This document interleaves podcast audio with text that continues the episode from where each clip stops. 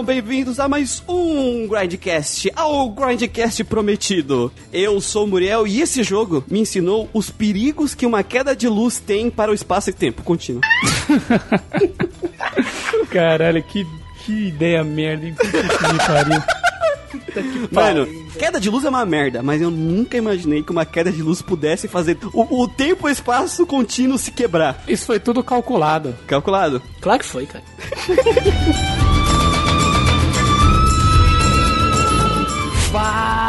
Fala galera, aqui é o Guido e o Masato Kato é o Nomura do Dream Team. Perfeito, cara. Perfeito! Assim como o Nomura tinha um sonho molhado dele de fazer aquela coisa que não existe, sabe? O Masato Kato tinha o sonho molhado dele de fazer essa maluquice aqui sem nome. O cara tá, tipo, lá com a equipe, né, trabalhando, o cara fala, esse rapaz tá mandando bem, dê um jogo pra ele. Aí sai aqui o lado, aí o cara usa, usa uma droguinha ali e vai fazer o joguinho. E- esse é o Kingdom Hearts do Kato, então? Esse é o Kingdom Hearts do, do Masato Kato. Acho que ele tava lá, cara, na produção do, do Chrono Trigger, né? Nossa, eu quero fazer filhas, a filha clone da Marley. Não, você não vai fazer essa merda, não! Filha merda, não deixaram. Eu quero fundir o robô com a Mother Brain pra fazer o computador ET. Não, você não vai fazer essa merda, não. Aí pega um espaço pra ele e fez isso aí, cara.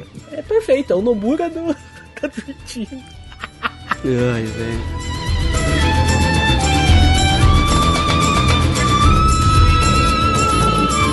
Bem, galera, eu sou o Manuel, eu sou escritor das, de algumas reviews do site, eu acho que de quase todas. 99%. 99%. E hoje eu gostaria de agradecer. Gostaria de agradecer. Eu gostaria de agradecer o Muriel e o Gustavo por me chamarem para participar desse episódio icônico. Eu gostaria de agradecer aos ouvintes do Gradcast por terem mantido esse meme do aquele que não deve ser nomeado vivo. Fazem dois, três anos que eu saí da equipe do podcast. E eu me escandei, eu fiquei estupefato quando eu descobri que eles ainda estavam chamando ele de aquele que não deve ser nomeado. Porque é um nome perfeito, porque é algo tão deplorável que não merece nem que a gente diga o seu nome. Eu também gostaria de agradecer a Square. Eu realmente adoraria agradecer a Square. Por ela ter feito um jogo tão merda que permitisse a gente gravar esse podcast aqui hoje. Muito obrigado. Ai, ai. Hashtag gratidão. Obrigado, Square, por ter publicado um jogo tão merda em 1990 e alguma coisa. 9. O ano do fim do mundo, O cara. ano do fim do mundo, O exatamente. ano do... O fim do mundo foi isso aí. Perfeito. Em 2012 a gente teve Sword Art Online, em 99 a gente teve aquele que eu não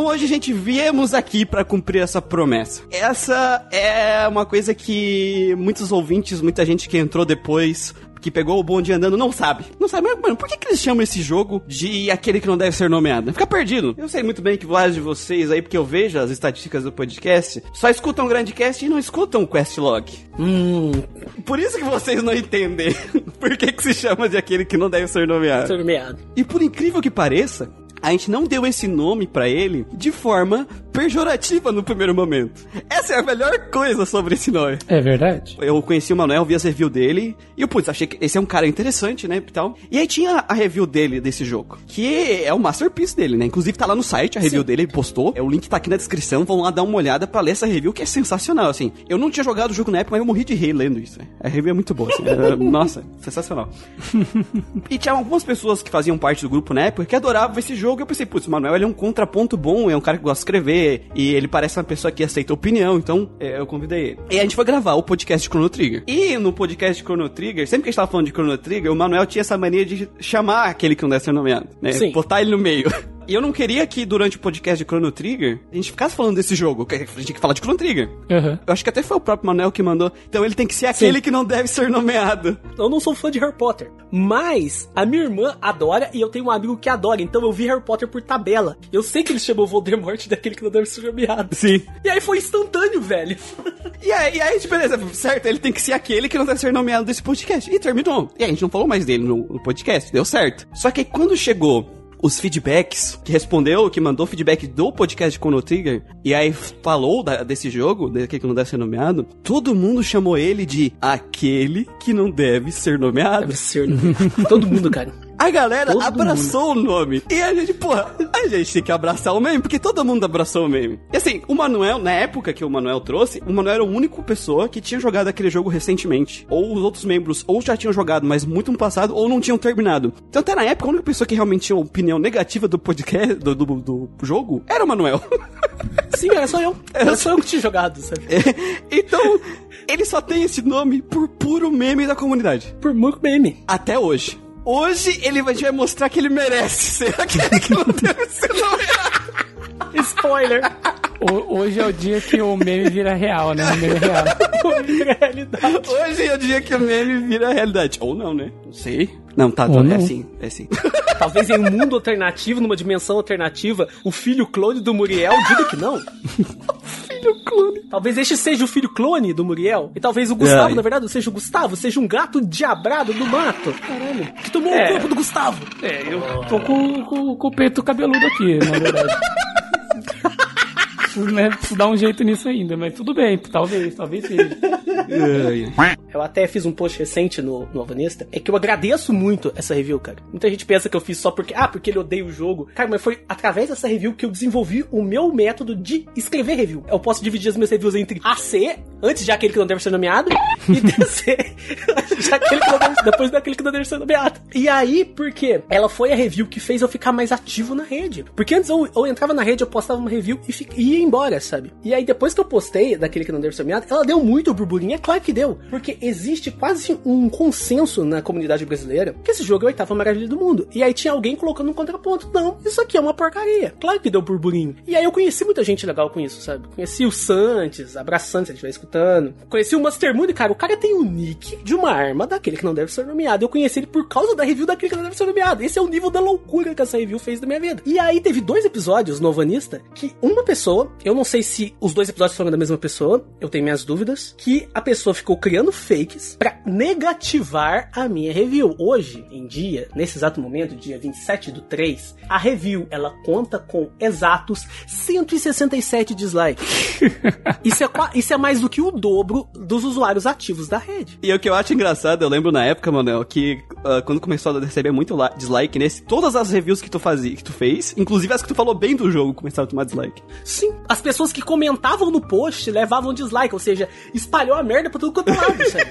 Todo mundo, tipo, o cara pirou. Aí depois teve o Matheus FV, ele fez um, um trabalho de. Abraço, Matheus FV. Ele fez um trabalho investigativo de Sherlock Holmes, ele descobriu quem que era a pessoa, né? Não vou falar o nick, o nome da pessoa. E aí ele falou assim: Ah, eu só fiz porque eu não concordei e eu achei que ele ia mudar de ideia. Cara, sabe o que ele fez? Tinha uma fogueira, um foguinho bem petitinho, ele jogou óleo diesel na fogueira.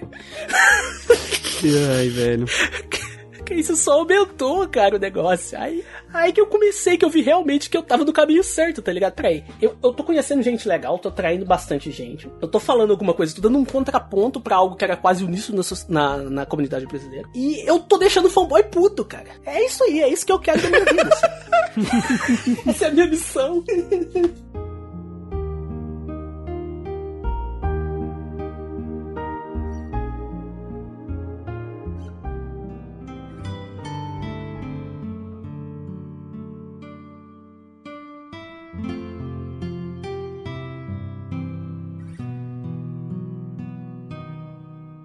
Lançado inicialmente 18 de novembro de 1999 no Japão e posteriormente no dia 15 de agosto de 2000 aqui pro ocidente na No resto do mundo. da série Chrono. Aquele que não deve ser nomeado é um RPG de PlayStation 1, que teve a direção e roteiro de Masato Kato, a produção e o design por Hiromichi Tanaka, o character design é feito por Nobuteru Yuki, a direção de arte por Yasuyuki Hone, Horn, né? Yasuni Horn.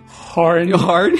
Horny. E a produção musical por Yasunori Mitsuda, desenvolvido aí pela Squaresoft. Um beijo pro Mitsuda. Mesmo pro Mitsuda que fez a parte dele, né? Na verdade, eu acho que uma boa parte da equipe fez a parte deles. Eu sendo bem sincero. Eu acho que tem uma pessoa aí que tem uma um papel, assim, muito importante. O designer de cenários, É, né? Design de com certeza cenários. foi o design de cenário. A culpa é do design de cenário. Somos exaustionais, cara. Mas antes de a gente entrar nisso, vamos fazer o nosso contexto, né? Aquele contexto lá do ano de 1999. É uma viagem no tempo. O túnel do tempo. Vamos lá. Então, o que, que a gente teve aí de destaque no mercado oriental, na parte lá dos Japa? A gente teve Final Fantasy VIII. Jogão. Jogão, jogaço. É aquele que não deve ser nomeado dos Final Fantasy aqui. Cara, começa.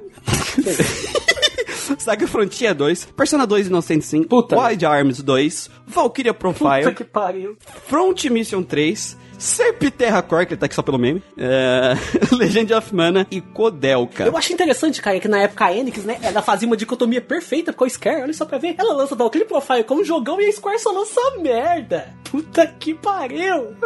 E é dois jogos que tem que recrutar vários personagens, né? Exatamente. Mais um faz isso direito. Uma coisa que eu acho legal de olhar é que temos um, dois, três, quatro RPGs da Square aqui, né? Sim. E, e títulos grandes, né? Cara, a Square tava tirando pra quanto é lado, cara. Tava 100, 200, 300% por segundo, velho. E no ocidente a gente teve Planescape Torment, Bom. System Shock 2, Might and Magic 7, Ultima Muito bom 9 jogão. Última e- 9 não presta. Matou a série. o Anel tem reviews. Não sei se tá no site as reviews lá do, desses aqui. não, ainda não criei coragem pra jogar a Última 9. Vou jogar ele junto com o Final Fantasy 13, tá ligado? Nossa senhora. em quantidade de RPG, não faltava RPG pra falta. se jogar. E a Square dominava, é o que dá pra ver aqui. É, eles estavam estavam voando, né? Que é foda de sair no mesmo ano de Final Fantasy VIII, que é um jogo que vendeu o quê? 8 milhões de unidades. né? Eles até são grandes, mas, tipo assim, não grandes, né? Eles até têm uma certa relevância, mas pra disputar com o Final Fantasy da vida, ou até um jogo que seria a continuação de, de Chrono Trigger, seria Sim. muito difícil, sabe? Então pega um Wild Arms 2. Pô, Wild Arms 1 teve uma galerinha que gostou, saiu 2, ah, olha, uma sequência, que legal. Persona 2, não sei sim, Saga Frontier e tal. Front Mission, mas, porra, é um Final Fantasy que tá saindo, sabe? E o Gustavo falou de continuação, eu acho que esse é um dos maiores elefantes brancos que a gente tem que lidar antes da gente começar a fazer uma avaliação do jogo em si. Aquele que não deve ser nomeado, é uma continuação de Chrono Trigger ou não? Essa é uma discussão bem forte, e eu vejo que muita dessa discussão é, ah, por ele ser uma continuação, então, e ele não ser, não seguir certos preceitos, ele é ruim, ou as pessoas, não, ele não é uma continuação, então não tem problema. Cria uma discussão que não tem nada a ver com o jogo, às vezes, né? não tem nada a ver com a qualidade do jogo em si, a qualidade ah, do produto, e sim com uma- um conceito de o que, que uma continuação deve ser ou não, né? O que, assim, eu não sou contra a discussão de a gente contar ah, o que, que uma continuação deve ser, se isso, se tem alguma regra, se não tem, se o que, que tem que manter ou É não. um tema interessante, né, cara? Uma discussão interessante. É um tema interessante, eu até acho que vale um podcast sobre isso. Só que ele não, nunca tá falando da qualidade do jogo em si, né?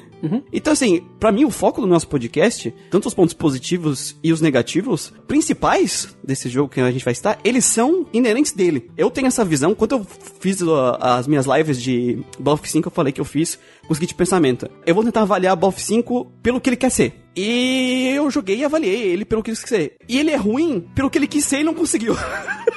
Resumindo, 5, o né? jogo ele é ruim como sequência, se você comparar ele com os jogos anteriores, que é, o que, eu, não- que é o que eu fiz na minha review, e eu tive uma conclusão bem parecida com a do Muriel, quase idêntica, e ele é ruim por si só mesmo, cara.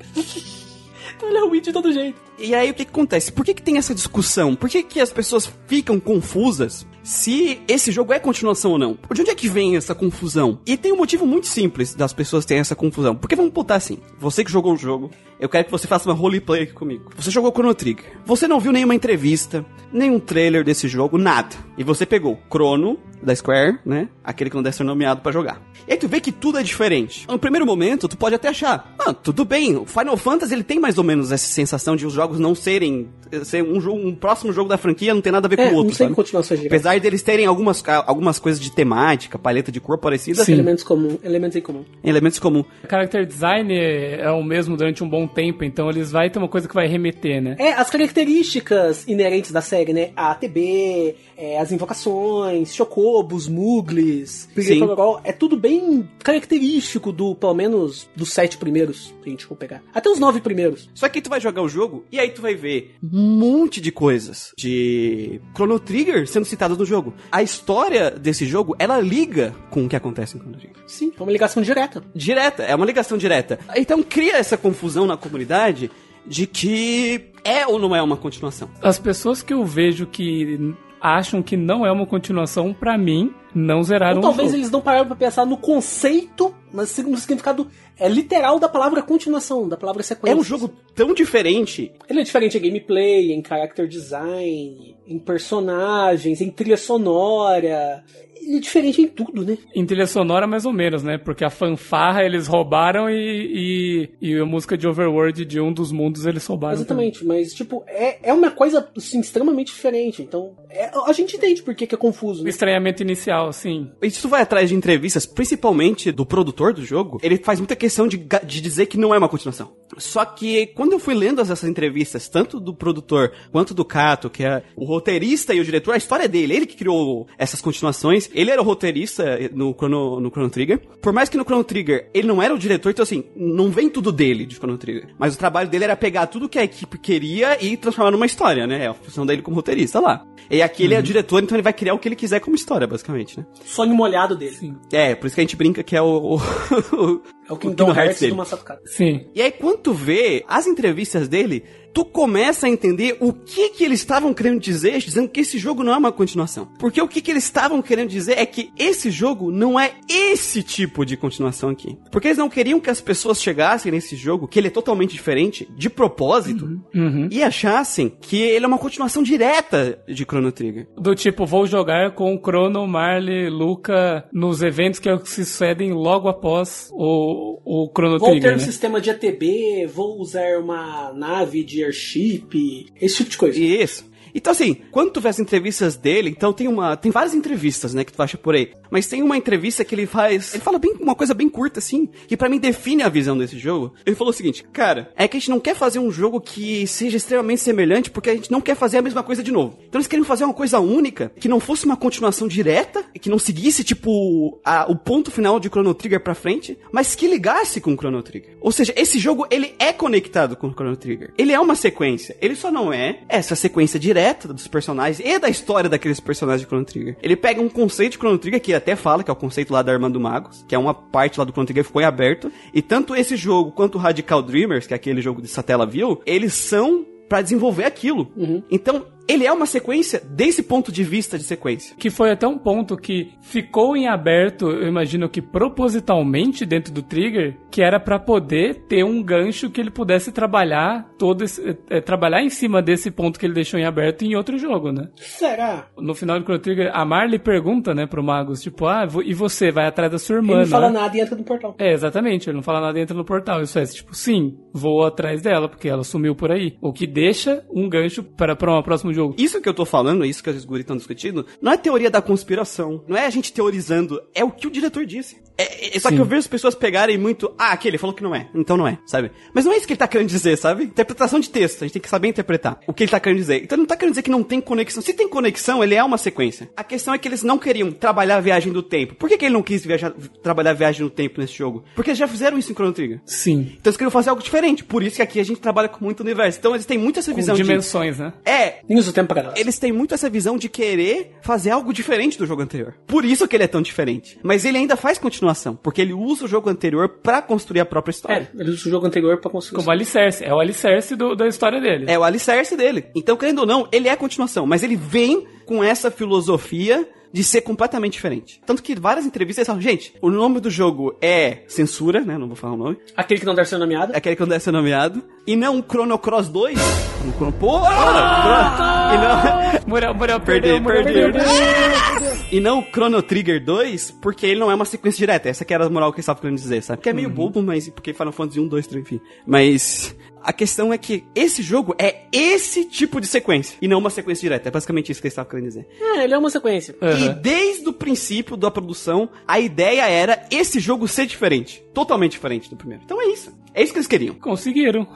Nesse ponto eles conseguiram. Ser diferente é legal? É legal. Mas faz um diferente direito, por favor. Eles conseguiram ser diferente de Chrono Trigger. Chrono Trigger é bom. Porra, Gustavo, aí é foda, né? Perfeito. É que assim, ele querer ser diferente não vai fazer automaticamente dele um jogo ruim. Isso que a gente tem que entender, né? Não, claro o que não. vai fazer ele um jogo ruim é ele ser um jogo ruim. Essa que é a moral. Exatamente.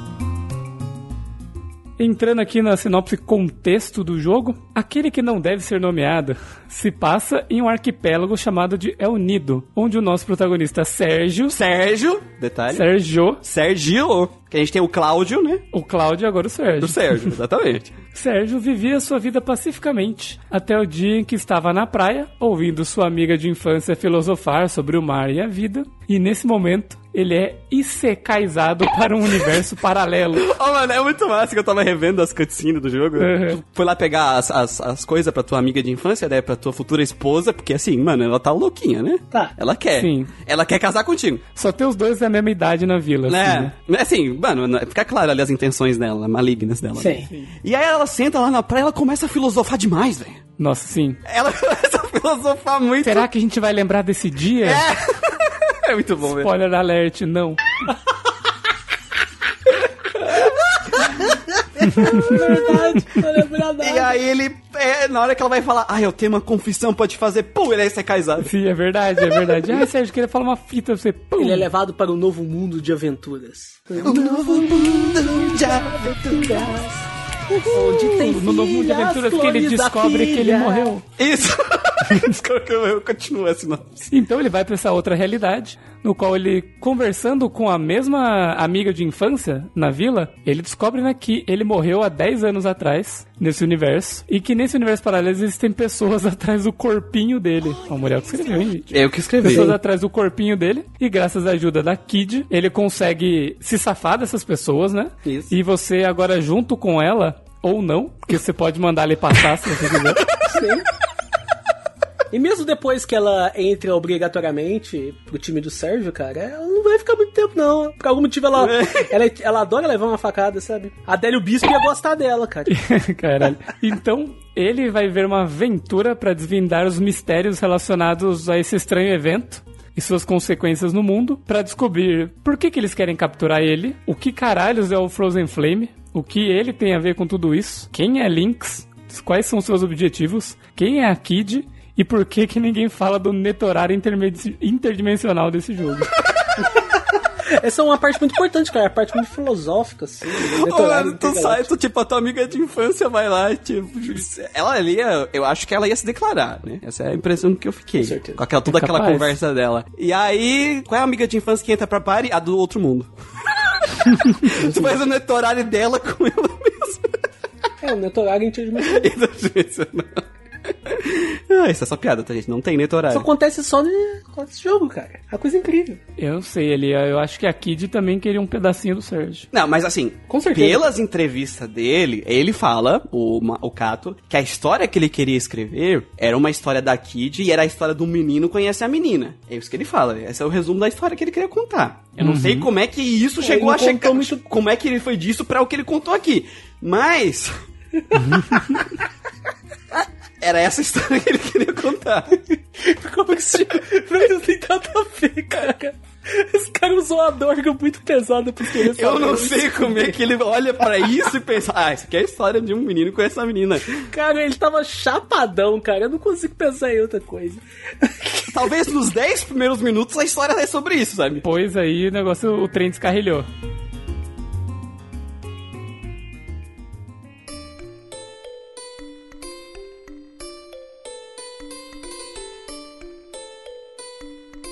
Esse é um começo que eu gosto do começo. A premissa é bem interessante, cara. Não, o começo dele não é ruim, cara. Pode ser estranho eu estar falando isso, mas o começo dele é interessante. Sim. Ele tá construindo alguma coisa ali que pode desembocar pra algo legal. Porra, realidades paralelas, cara, linha do tempo paralelo. O cara tá morto ali. Puta que É. pariu. Por que, que ele foi parar ali, caralho? Tem um cara ali meio gato atrás dele, tem a menina facada, tem Netorari.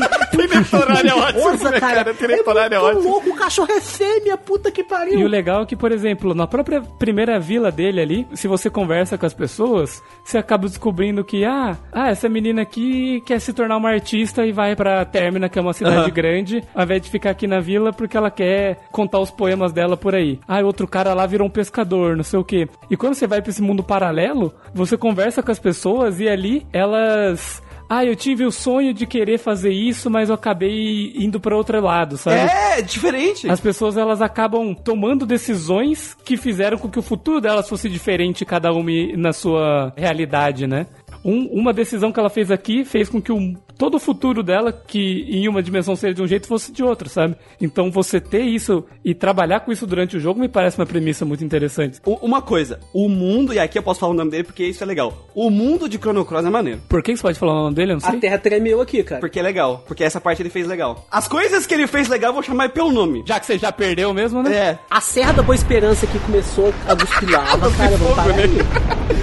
E cara, esse começo do jogo ele usa aquela coisa que a gente chama de. Mistério. Ironia, não, ironia dramática, porque o jogo não começa com o Sérgio em casa, ele começa lá na torre. Começa com um fast forward É, ali, né? começa lá na frente e aí tu meio que começa a jogar antes daquilo acontecer e tu fica com aquilo na cabeça, né? Então cria um- uma tensão legal esse começo do jogo. E tu realmente Sim. tá interessado em tentar descobrir, pô, porque tu chega lá no novo mundo, no novo mundo de aventura, e coincidentemente, entre aspas, porque não é coincidência, essa dessa vez não é coincidência, Uhum. ali os caras foram te pegar porque alguém falou pra eles que tu ia estar ali naquele momento. E tu fica Exatamente. tipo, pô, caralho, tem alguma Sim. coisa muito O que esse grande povo rolando. quer comigo? É, eu cara. nem falo, velho. Puta que pariu. Então o começo é muito interessante, te dá essa tensão, né? É. Tem- A tensão do começo ela é muito boa, o mistério e tudo mais.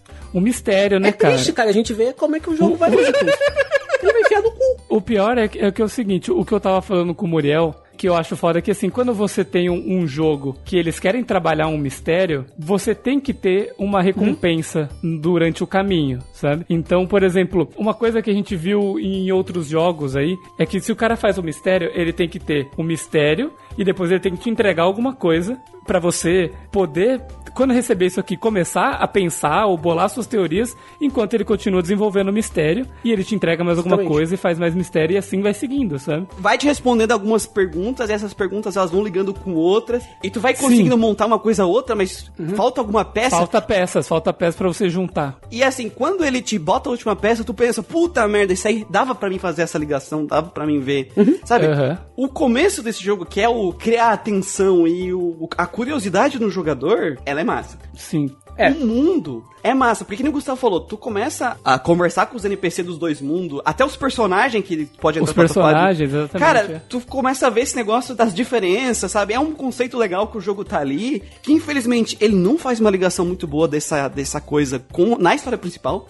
Não faz. Ele faz muito mal. E o problema, pra mim, é como o Kato escreveu a história principal desse jogo que ferra ele. Porque que nem o Gustavo falou, o mistério do jogo, tu encontra o Lynx, ele vai lá e te chama, ah, você é o Chrono Trigger, né? Ele chama assim. Você encontra o links com 4, 5 horas de jogo. É, que aí o que acontece? É o momento de mostrar o vilão, de construir o vilão, o primeiro momento. Criar a ligação. Criar, A- criar a ligação. A ligação com o Vicom. Tipo Kefka, sabe? A gente não sabe tudo do Kefka a primeira vez que ele aparece, mas a ligação é muito forte. O Luca Blight, a ligação Sim. é muito forte.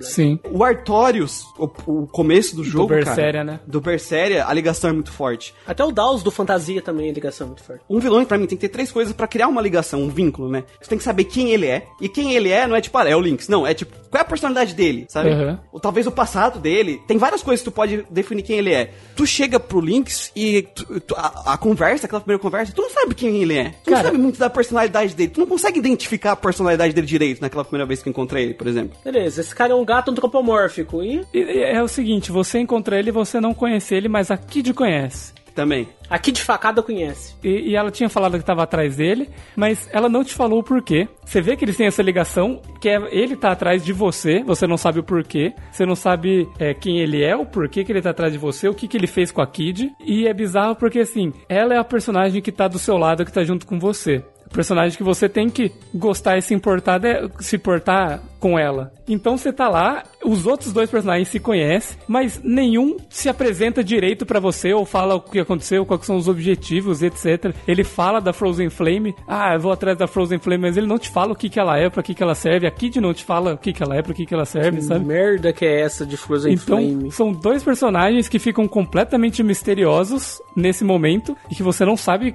o que que tá acontecendo. E, beleza, tem a cena que eles estão tentando fugir e de repente jogam uma faca envenenada que acerta ela e ela fica doente. Mas sabe qual é o problema, Gustavo? É que assim, a gente não tá querendo que o jogo já explique tudo de cara, né? Sim, sim. Sim, claro, claro. A claro. questão é que é o seguinte, a- essa primeira aparição dele é muito importante pra criar o laço, como o Gustavo disse. Criar o laço. E ele não mostra quem ele é. Tu sabe que ele tá atrás do Frozen Flame, mas como tu não sabe nada do Frozen Flame nessa altura do Que campeonato... diabos é Frozen É, Flame? É, o objetivo dele, o objetivo dele pra ti é muito vago. O que diabos ele quer dizer me chamando de Chrono Trigger? É, tipo, é muito vago. Ele é vago e os objetivos dele são muito vagos. vago pro jogador. E o terceiro, que pra mim é o pior desse momento, desse momento do jogo, que é pra mim é uma coisa que aqui ele tinha que ter definido isso, é o porquê que o personagem tem que parar o vilão. Sim. Sim. Você tem algum motivo moral, alguma obrigação moral pra parar o vilão? Tipo, ele matou não sei quantas pessoas, você não tem. Você tem algum objetivo ético? Ele tá te atrapalhando em alguma coisa?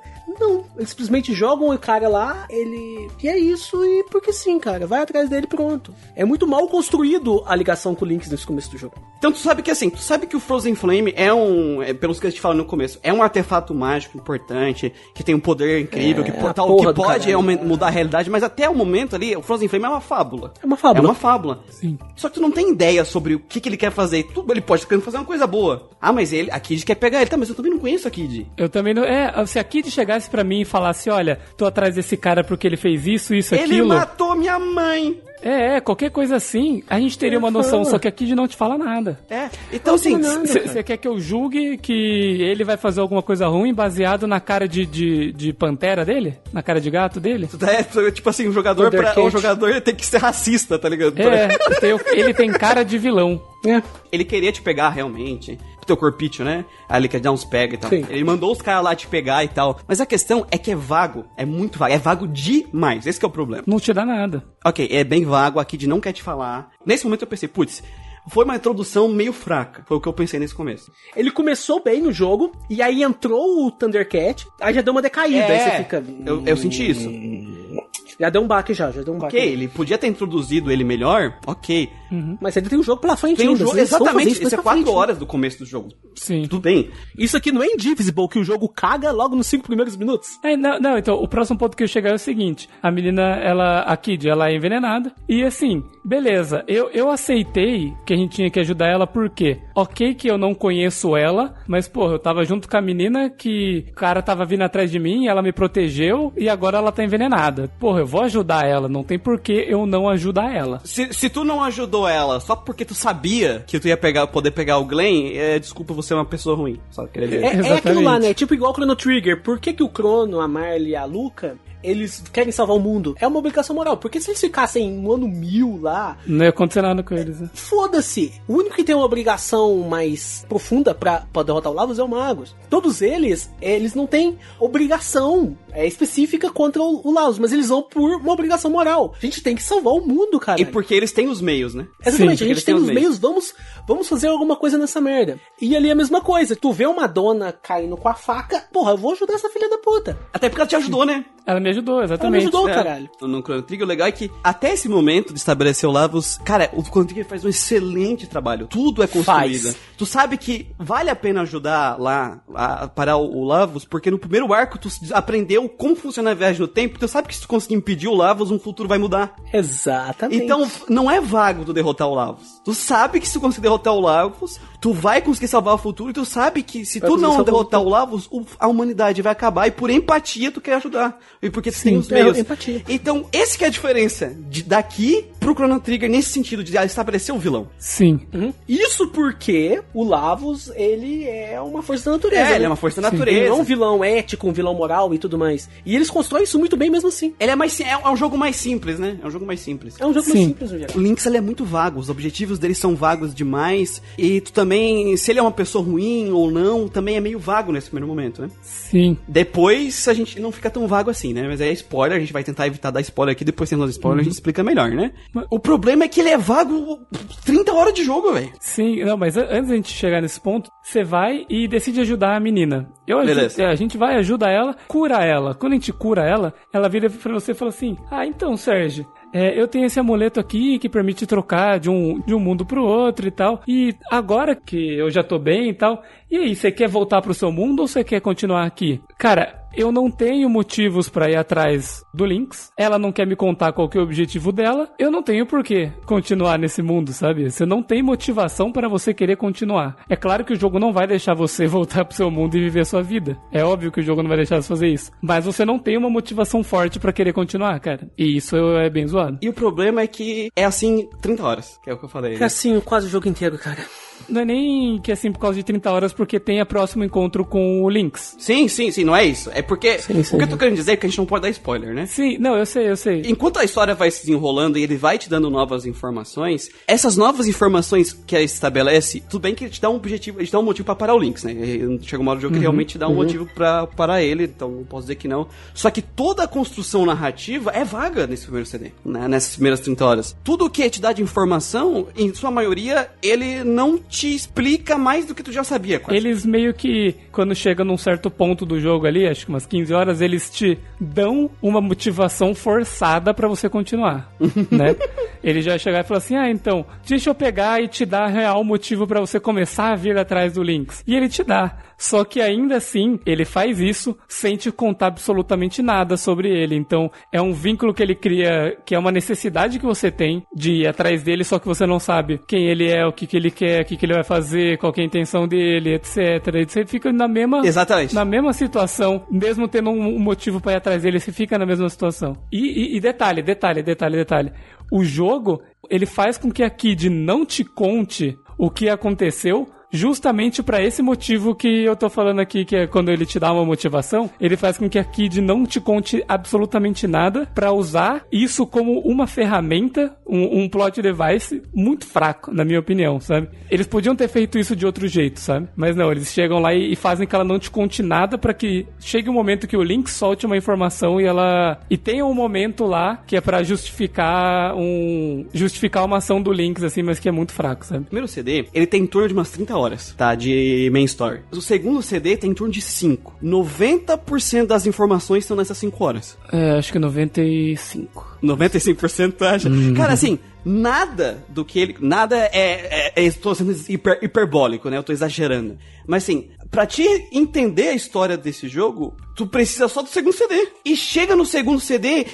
É, é uma, é a metáfora lá do Christian. Tu consegue começa a ouvir o caminhão dando ré, cara. O caminhão, você, você ouve uns 50, né? Uns 30 caminhão dando ré. Exatamente, cara. É uma exposição A desgraçada. pessoa deve estar se perguntando, nossa, mas você passa 30 horas fazendo o que então, se não acontece em enredo? Você faz 30 horas fazendo um monte de coisa daqueles, daquelas duas dimensões que não tem ligação nenhuma com o enredo do jogo, sabe? Então você pode até chegar e falar, ah, mas eu fiz não sei o que pro pirata lá e achei legal. Ah, eu fui no show de rock do, do menino rebelde. Ah, eu fiz não sei o que lá. Só que nada disso, nada disso se conecta em nenhum ponto com o enredo principal do jogo. É tipo a Seed Quest da Witcher 3 você correr atrás de uma cabra, sabe? Sim. É esse o nível da coisa. O problema é que, pra história complexa que ele queria contar, dessas informações tu precisava ter um desenvolvimento ah, mais gradual dessas informações do primeiro CD, e ele poderia ter usado ah, esses arcos do primeiro CD pra contar, né? Foreshadowing e, e coisas assim. Mas não, as coisas que tu faz no primeiro CD, as coisas que tu precisa fazer pra chegar até o lugar onde ele vai te contar a história do jogo inteiro de uma vez só, basicamente. E uma coisa que é foda é que, assim, a Kid, ela é uma, ela é uma das personagens mais importantes do jogo, né?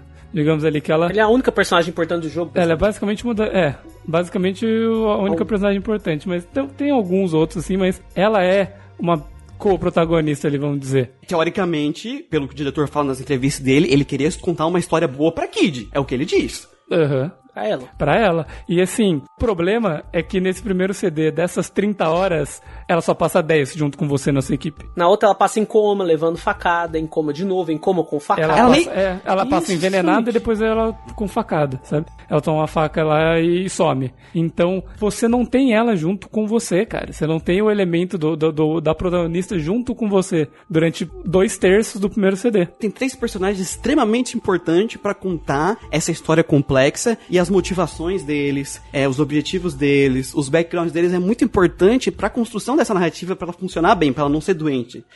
Kid, a é Harley, né? A que fala francês. Harley, isso. Sim, que raiva dela. E o Lynx. Porque o teu, personagem é o teu ponto de vista, né? Então o background dele teria que ser relevar, re- revelado aos- ao, ponto que tu ia encontrando esses três. Na verdade, eu acho que dos três, o teu background é o que é mais mostrado nesse primeiro CD, né? Os outros três que não são. O teu é. Sim. E o foda é que assim, sabe aquele clichê de anime que todo mundo odeia quando eles só vão contar o passado do vilão ou contar a história dele, ou finalmente contar alguma coisa dele no momento que ele vai morrer? Aham. É. Demon Slayer! Sabe?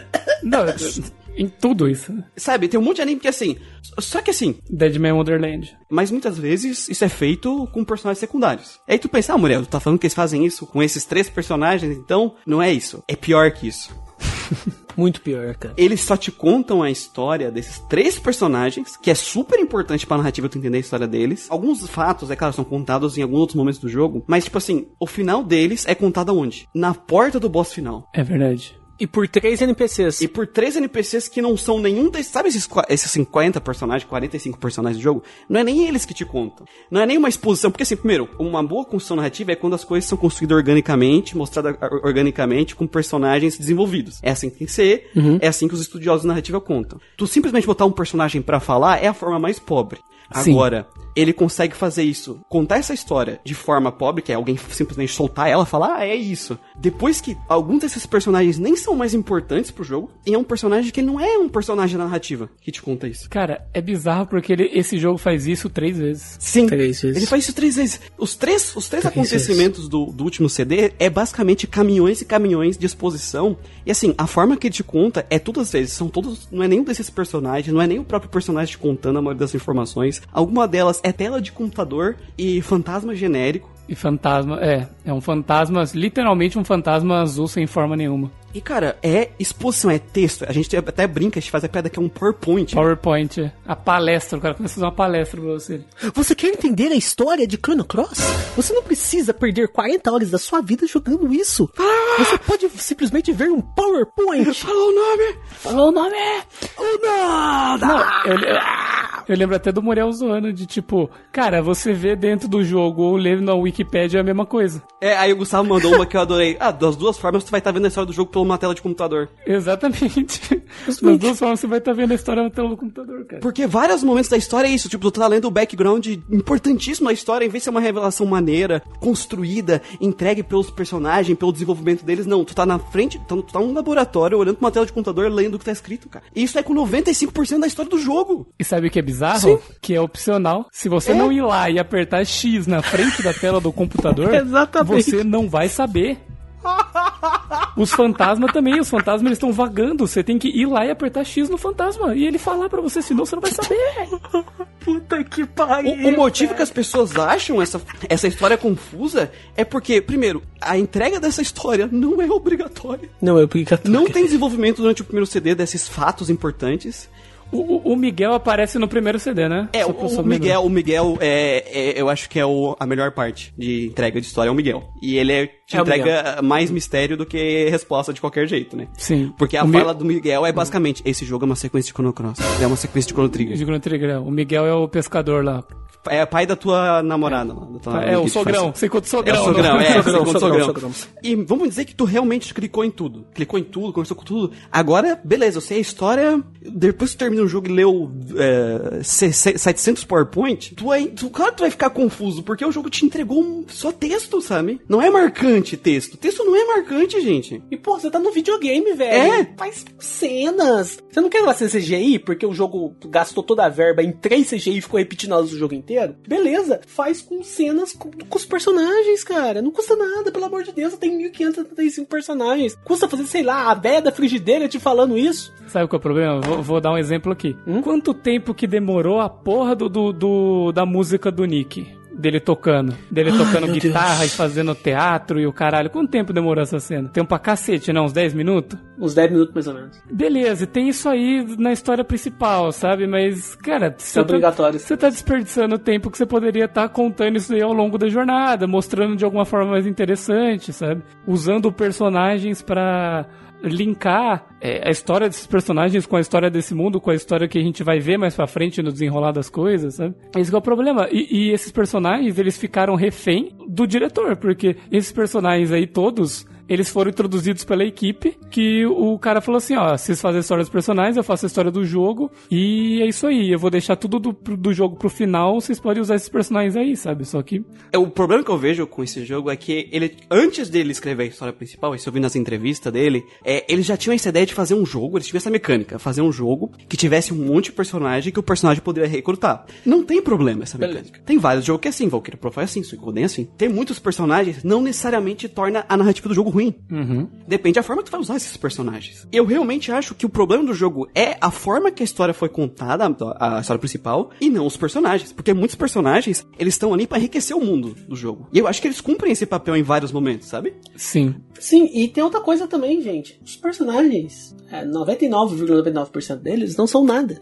Nada. Não pode afetar nada. É, eles não são relevantes pra mim. E muitas das histórias deles é opcional, Sim. sabe? Eles não significam nada porque tá acontecendo. A gente vai fazer o. A gente tem a parte do Fargo, é legal ver a história do Fargo e tal, mas parece que o, em vez do, do autor sentar com a equipe dele e pensar, putz, vamos pegar algum desses personagens e criar os arcos deles, pra que nesses arcos a gente consiga criar é, dicas, o famoso foreshadowing, pras coisas que a gente vai revelar lá na frente. Principalmente eles podiam ter feito isso com o pessoal dos Draguns. Sim. Toda aquela galera ali do General Viper, Karsh, Glenn, Radius, todos esses caras que estavam interligados com o vilão, porque o Link estava manipulando o General Viper. Sim. O General Viper é o comandante dos Draguns, então o Karsh é o cara que vai tentar te pegar lá naquela cena que você tá vendo no seu túmulo. Tem todos esses outros personagens. Cara, eles têm uma ligação direta com o Lynx, sabe? E depois esses caras vão entrar na sua equipe. Esses caras vão ter a história com a Masamune lá, um monte de coisa assim que, porra, dava pra você ter feito todos esses arcos linkando com o Lynx, que é o objetivo de uma boa parte, de 90% do jogo, o objetivo é ir atrás do Lynx. Dava pra fazer o arco do Fargo, da ilha lá mística, ligar com. dar dicas pros acontecimentos. Sim. Porque no final tu faz tudo aquilo pra quê? Pra te conseguir chegar até o dragão preto, é isso. Aham. Sabe, é, não que a história do Fargo seja ruim, é isso que é o problema. Os personagens, é, é uma coisa que eu tava percebendo, vários deles, pô, como é que a gente vai encaixar esse personagem? Pô, a, a Kid se machucou, né? Ela precisa de um médico, a gente cria um médico. E aí, em vez daquele médico ser só um NPC aleatório, ele é um cara que ele tem uma história, é, que tu vê que ele tá frustrado, que ele não consegue salvar a Kid. Pô, é muito mais interessante. E não tá ocupando um tempo, um puta tempo de tela, né? Não tá ocupando um puta tempo de tela, é interessante. E vários personagens só consegue achar eles se tu sair da história principal, né? Mas vários desses que estão pontualmente na história principal, eles enriquecem o mundo. E se tu sair conversando com as pessoas, esses personagens estão enriquecendo o mundo, principalmente quando tu vê um ou outro, né? É o que eu ia falar, o mais legal é você pegar o, o cara que tá na sua party e encontrar ele na outra dimensão É, e eles é legal, conversarem. é. É muito massa, isso eu acho muito da hora. Ou que pelo menos use. Ah, beleza, tem 45, não precisa todos ser importante, mas você pode, mas você pode pegar 10 dessa galera e conseguir usar eles, sabe? Sim, com O certeza. tamanho de uma party normal de um RPG, assim, sabe? De 6, 7, 10, sei lá, no máximo. E você consegue distribuir eles ao longo da, da principal, assim. E, e, cara, pra mim um dos principais motivos que eu acho que, é, que isso, essa questão dos personagens e o plot principal é água e óleo. Sim. Porque, em primeiro lugar, se eu faço a pergunta pra vocês, o porquê que o Sérgio tá ah, convidando essas pessoas pra par? Não tem motivo Não nenhum. tem motivo. Tem, tem várias pessoas que elas se convidam pra party, né? É, não, sim, E não você, tô ace- dizendo que- e você aceita porque, tipo, ah, tá. Se você pensar é, logicamente, não tem motivo nenhum, sabe? Esse elemento de gameplay, ele não tá construído narrativamente. E narrativa e gameplay não é pra ser duas coisas separadas. Porque, como a gente tá falando de uma mídia interativa, tu tem que usar a gameplay pra contar a história. Tu tem que usar a interação pra contar a história. Aí se eu te pergunto, vamos lá, por que, que a Lane tá pegando um monte de pessoa? Porque ela é uma Valkyria, ela quer o Zerinjar pra lutar no Ragnarok. Exatamente. Por que, que o, o protagonista do Suicoden 2 tá ainda atrás de pessoas? Tu tá entendendo? Ele tá Porque ele vai guerrear com o Luca Blige. É uma mecânica de jogo que tá completamente conectada com a narrativa e ela faz parte da narrativa. Então não tão, sabe, separada. São duas coisas diferentes. E aqui é uma coisa diferente, tipo, Isso. eles querem fazer um personagem de, de 50, com um jogo com 45 personagens. Na hora que o cara foi escrever a história principal, ele olhou pros personagens. É, não, vou, não preciso prestar atenção nisso, sabe? Isso é uma coisa que eu gosto muito dos RPGs, que eles fazem isso muito bem, essa, essa junção da narrativa com o gameplay. Isso é uma das coisas que eu acho mais genial, sabe, no- nos RPGs eletrônicos. E esse jogo, ele simplesmente, ele faz isso com a bunda, Eu não cara. sei se assim, se os caras tiveram a ideia da gameplay de fazer, tipo, ah, os caras, ah, a gameplay vai ser assim. Putz, dá pra fazer vários tipos de personagem diferente, né? Porque eles conseguem pensar tanto no, no lance do grid dos elementos diferente, com os elementos inatos e cada um com uma skill e etc. A partir, nossa, dá pra fazer, porra, dá pra fazer mais de 30, dá pra fazer mais de 40 personagens, caralho, né? Aí depois que pensaram que poderia, tipo, ah, não, mas aí ele vai- eles vão ter que ter algum motivo, vão ter que ter função narrativa, mas deixaram pra depois e, e não virou nada. Não sei, difícil saber. É, é muito difícil saber a informação interna. Normalmente, quando tu estuda game design, tu vai é, aprender que antes de escrever a história, tu cria as mecânicas do jogo. Uhum. Porque, como é uma mídia interativa, a ideia, quando tu tá numa mídia, se é, se é livro, tu só tem o texto pra contar a história. Sim. Se é um mangá, tu tem o texto e, e o- as imagens. Se tu tá num, numa animação, tu tem a animação, o som, enfim, a dublagem, a, o voice act. Então, tu tem que usar todas as tuas mecânicas para contar a narrativa. Sim. Uma boa história contada para aquela mídia, né? É a definição. Sim. Então, um game, se, se tu tem mecânicas, o mais interessante é tu contar, ajudar, usar essas mecânicas para contar a história e fazendo isso bem, tu ajuda a não ter que contar em texto. Exatamente. Só que pra mim essas coisas estão separadas e eu acho que esse que é um problema. Porque assim, eu não sei uh, 100% o que, que foi decidido em cada, cada momento do jogo, porque eu não tenho essa informação. Eu sei que antes dele escrever a história principal, eles já tinham decidido que o jogo ia ser um jogo com até mais, ele era 64 personagens, se eu não me engano. Eles cortaram pra 45. Então, antes dele escrever a história principal, ele já sabia que o jogo ia ser isso. E aí ele foi lá e me escreveu uma história que não, não, não, não liga com essa mecânica que eles já tinham definido antes. Os caras cortaram de 64 pra 45 e mantiveram o ET, velho. Que filhas da puta.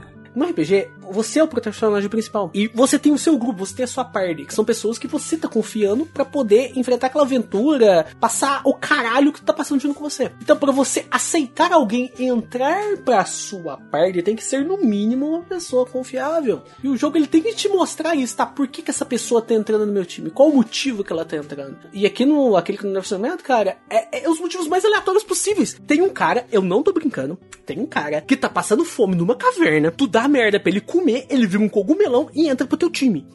É sério. É as coisas mais aleatórias possível, cara. Tu acha a merda do ovo, do avestruz, e é um dragão, ele entra pra tua party. Eu vejo esses personagens como coisa muito extra. Sim. E tem vários personagens, como eu falei, tu tem que sair, tu tem que procurar eles, tu tem que ir pra fora. E é um negócio legal que é um negócio pra adicionar conteúdo extra pro jogo. Beleza. Hum. O problema maior pra mim é que os personagens que estão na narrativa principal, Sim. inclusive Lynx, Kid, Harley. A Harley, eles não são bem feitos. Esse, esse que é o problema. É por isso que a história é mal. Não é porque a mãe do Buriti Moicano não é bem desenvolvida. É. Sim, mas o que eu acho foda, cara, é que mesmo se você pega a maior parte dos RPGs que, que tem personagem extra, o personagem extra tá bem inserido ali na porra toda. Sim. Ele não tem background, ele não tem história, mas faz sentido ele tá ali, sabe? Agora, aqui, não faz sentido, velho. É um negócio totalmente Mas, mas sabe, mano, o problema pra mim é que os personagens, por exemplo, como os dragões, que o Gustavo falou, que eles têm todo motivo pra estar contigo, Uhum. O jogo enfia eles no cu, exatamente. e- eles serem fracos, eles serem mal usados, que é o real problema do jogo. É, esse é o problema. Aí é o único personagem realmente que é plot-wise, né? Que move o plot, que é a Kid, a dona fica boa parte do tempo, quase metade do jogo, fora da tua party. E quando ela tá dentro da sua parte, ela não te conta nada. Ela não faz porra Ela não nenhuma, te conta porra. nada, nada, nada, nada. Você acha que ela vai te falar alguma coisa? É. Ela leva uma facada, fica fora da party de novo. A puta que pariu. Depois outra personagem importante entra na tua party, só te conta uma filosofia que não tem nada a ver com a história que o jogo queria contar, Mas que é uma filosofia interessante. É, a- a uma filosofia filosofia é interessante interessante. que podia ser desenvolvida. só não é desenvolvida. Podia ser desenvolvida ali, dentro do tema que o, que o jogo tá propondo. Isso. Eu acho que ela encaixaria muito bem, que é um lance de identidade e tudo mais. Mas aí, de- justamente, pouco tempo depois que isso acontece, o jogo vai pra casa do caralho. É, e né? assim, ela entra aleatoriamente, sai aleatoriamente, ela só tá uma direção do que tem que fazer e ela não é desenvolvida. E de repente, depois, mais pra frente, ela simplesmente também é arrancada fora da narrativa, sem tu não saber nada dela, e tu só sabe dela, tipo, de- uma, algumas horas depois que ela saiu, porque um fantasma te contou sobre ela. E que é, É, bem olha, zoado. ela é alguém importante. É bem Ah, zoada. Tá. Por que, ela não tá ela aqui, era então? importante, ela era importante, tá? E sabe qual é o bizarro? É que antes dela sair da parda, ela me pergunta: Ah, deixa eu fazer uma pergunta pra você. Se você tivesse que escolher entre salvar esse mundo ou salvar a minha vida, o que você escolheria? Obviamente, respondi de primeiro, sem pensar duas vezes: salvar esse mundo, porque eu não te conheço. Não te eu conheço. não filha da te conheço puta. em absolutamente nada. Você não me falou quem é você, o que, que você quer, nada, nada, nada. Você não me falou absolutamente nada. Então você quer que eu me importe com você? Como? Não tem como, cara. Não tem como, cara. E- Eu entendo, é, realmente, as- algumas pessoas que gostam desse jogo, o pessoal que gosta de conteúdo é o secundário. Secundária. é. Gosta de- é, o pessoal que gosta de pegar todos os personagens, pegar todas as skills, fechar todas as histórias dos personagens. Eu entendo porque as pessoas gostam, porque esse jogo tem bastante. Porque eu ia falar, nesse sentido o jogo é bem rico. E é legal de tu ver esses personagens em cada mundo. Então o pessoal que vai atrás dessas coisas, ele começa a ver um monte de é. coisa interessante. E eu falo, o pessoal que escreveu essa parte, o pessoal que desenvolveu essa parte, essa parte do jogo tá bem feita, tá legal, é legal mesmo. Ou seja, isso nos chega a um ponto que, por incrível que pareça, por mais que sejam 45 personagens e a maioria deles seja totalmente irrelevante pra narrativa e muitos deles sejam ridículos, se você pegar os personagens e o plot, os personagens são mais interessantes que o plot. Sim. É sério. O problema é que esse jogo não é Skyrim, onde o plot é, é a parte secundária do jogo, o plot principal. Esse jogo, claramente, o que o diretor quer é contar a história principal. Sim. O foco desse jogo é a história principal. O conteúdo extra é literalmente aqui conteúdo extra, é legal. Se tu gosta de fazer conteúdo extra, talvez tu goste muito mais Go desse jogo do que a gente, tá? Uhum. Mas, cara, pra mim, o foco desse jogo, onde foi botado dinheiro, botado nas, nas CG A e tudo mais, intenção, a a intenção. intenção, a intenção é o plot principal e ele tá mal feito. E Ele é se doente. isso é uma coisa importante pra ti, tu, tá, tu gosta de jogar jogo pelo plot principal, mano, ele tá doente em vários sentidos, porque assim, o jeito que o jogo te conta é zoado, o tempo que demora pra você chegar até o ponto que o jogo vai te contar é zoado, o que acontece, aí acho que já vai de cada um, mas pra mim, e acredito que pra vocês também, é zoado, sabe? Então, é três coisas que é o problema. É o tempo que demora até você chegar nessa história, o jeito que ela é contada e os acontecimentos em si, sabe? Ele erra nesses três pontos, sabe? Isso que é complicado também. Mano, ele queria contar a história da Kid e da irmã do Magus. E ele só lembra disso no final do jogo. Essa é a realidade. Sim. Quase nada de construção pra isso no final. E ele tem que explicar tudo no final com um caminhão, tá? Só, só entende o boss final. A existência dele, ela só é compreensível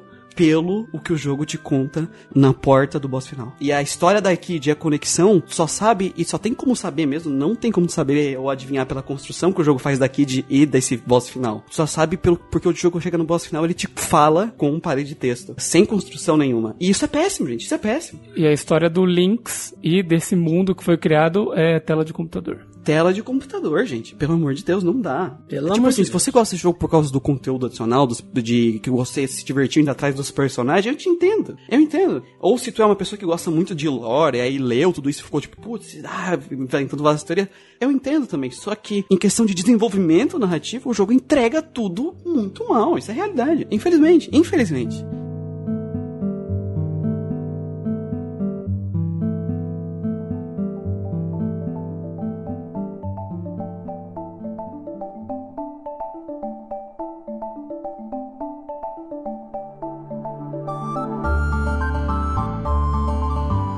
Entrando em jogabilidade, seus elementos. Começando pela exploração, esse jogo ele tem um overworld que do arquipélago ali, no caso, duas versões do mesmo overworld, né? É bonitão o overworld dele, eu acho ele Bonito. Bem bonito. bonitão. É bem parecido, Bonito. cara. É quase uma cópia do, do Verde Chrono Trigger na questão de, de não ter batalha random, os personagens. É, lá, eles não e têm batalha mais. random, ele não é muito grande, sabe? Tipo, pra ti, pra ti de um ponto ao outro ali que tu precisa, tu não demora muito. Sim. Tá, Mas cada região é tão bem desenhada nesse overworld, sabe? Sim, é bem bonito. É muito bonito, eu acho muito bonito. Como ele é um mundo pequeno, ele não é um mundo inteiro, ele é tipo um arquipélago só. Eles conseguiram dar atenção a tantos detalhes com uma visão aérea, de tu ver todo o ecossistema do arquipélago, cara, que se ele não fosse, se não tivesse esse overworld, tu não ia conseguir ver isso de cima, assim. As ilhas do arquipélago são bem diferentes uma das outras, né? As ilhas do dragão, elas têm bem, têm bastante personalidade. E as próprias dungeons, né? Que depois a gente vai entrar nas dungeons desses lugares. As dungeons são um design bem massa, assim, que elas são bem únicas, assim, bem bonitas. As mecânicas das anjas no geral, eu achei elas bem simples, bem simplesinhas mesmo, até mais simples que as de Chrono Trigger, mas esteticamente elas são Sim. bonitas. É que as dungeons são pequenas, sabe, Manuel? Os jogos da Square, se tu for analisar os 3D, o próprio Final Fantasy IX também, as dungeons são bem curtinhas, elas são bem pequenas. Por causa do cenário pré-renderizado e tudo mais, É, da CG, dos modelos 3D. É por causa da tecnologia que eles queriam usar, 3D, que eles tiveram que, né? Sim. Mas, cara, eu até gosto da exploração das dungeons desse jogo. Sim, elas não são eu- nada ultra complexo, mas elas não são chatinhas, a, a dungeon em si. assim. E elas têm uma mecânicazinha, mesmo que seja Sim. simples, elas vão ser de um jeito diferente uma das outras, sabe? A primeira dungeon já, você já tem que encurralar aqueles três bichinhos, você já vai ter que pensar de um jeito diferente. É legal. Aí tem a dungeon que, por exemplo, você pega o entre aspas, entre aspas, entre aspas, entre aspas, magos, você vai fazer um caminho que os caras vão estar jogando, vão ficar jogando uns barril em você, você tem que desviar deles enquanto vai subir numa cachoeira, sabe? Então, ela tem uma exploração um pouquinho diferente. Tem aquela que você tem que usar um item pra atravessar um espelho, sabe? Vai ter uma diferencinha de você simplesmente explorar todas as dungeons da mesma maneira. Elas vão ter uma gimmickzinha. Então é um pouquinho acima da média isso daí, na minha opinião. É aquilo, não me sobe nem me desce, sinceramente. E assim, de eles pensarem realmente em cada dungeon ser bem única, porque não tem gimmick, assim, repetida de dungeon pra outra. Pelo menos eu não lembro, assim, não senti essa repetição de dungeon pra outra. Elas são bem Sim. únicas, visualmente e de exploração. E isso é legal. Isso que a gente espera de, um, de uma pessoa que tá querendo fazer um jogo bom, sabe? E vale a pena explorar elas porque existem bons itens escondidos nessas dungeons. Então, ah, Elementos, se você. É, eu ia falar, se você é, é, virar aqui e fazer não sei o que e subir ali e usar a magia de gelo pra congelar a lava e atravessar aqui, você vai conseguir pegar um elemento bom ali, sabe? Então vale a pena você explorar ela. Você não vai abrir, ah, nossa, peguei um tablet, ah, que maravilha. Não, você vai pegar uma magia level alto, algum equipamento, sabe? Esse- o meu problema de, da, da exploração é os inimigos, cara. É os inimigos. Porque eles não cumprem papel nenhum na maioria das dungeons. O problema não é o jogo dizer assim, ó, se tu quiser tentar não batalhar, pode. Não é esse o problema. O problema pra mim é os inimigos não estão cumprindo função ali. Cara, dibrar esses inimigos é muito fácil. E tem inimigo que ele tá nem aí pra ti, ele tá fazendo o caminho dele só, sabe? Sim, sim. E tem outro ponto também. Se mesmo se você não conseguir driblar o inimigo, você pode fugir da Que é batalha. 100% de chance. com 100% de ACC, inclusive de bosses, cara. É, Inclusive Essa de bosses eu achei muito seja, bizarro, cara, mas a gente já chega na... Eu, eu não sabia disso, sabe por quê? Porque, obviamente, eu não tentei, velho. Então, eu foi por acidente, eu apertei, Gustavo, eu botão por acidente, eu pensei, ah, pô, gastei o turno do personagem e a gente fugiu.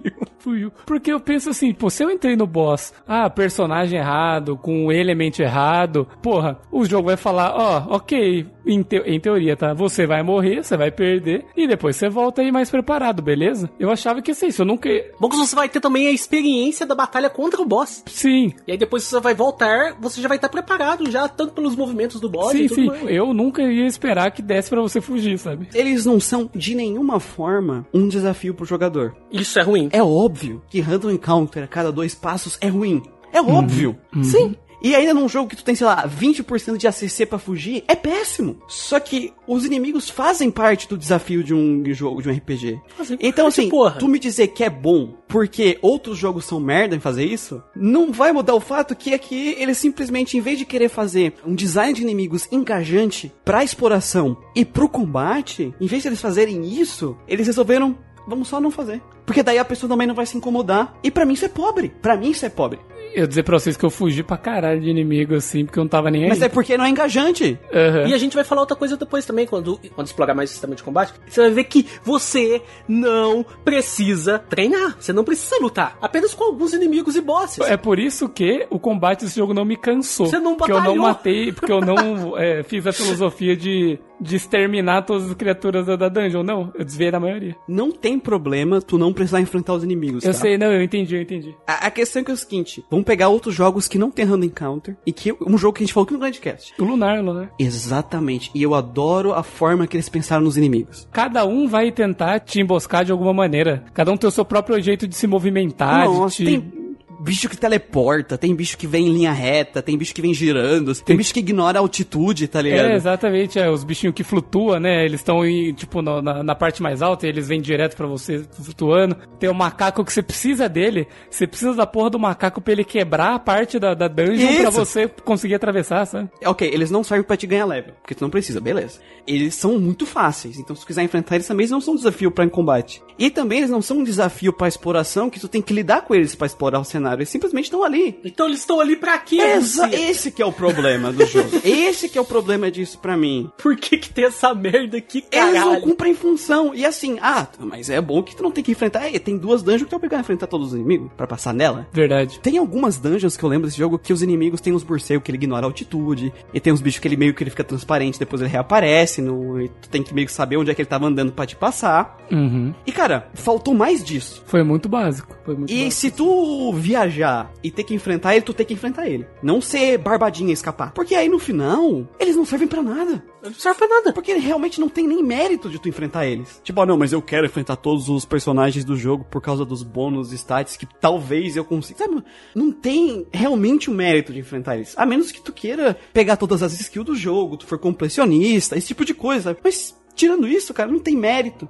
E eles não agregam a gameplay. Se não tivesse inimigo nenhum na dungeon, Dava ia na mesma coisa. dava na mesma. Dava na mesma. Porque é muito, é muito aleatório os status que, tipo, o, ouvido, ouvi- é muito raro. É muito raro, não tem por que você enfrentar eles. Que não existe sistema de level em esse jogo, né? Naquele que não é nomeado.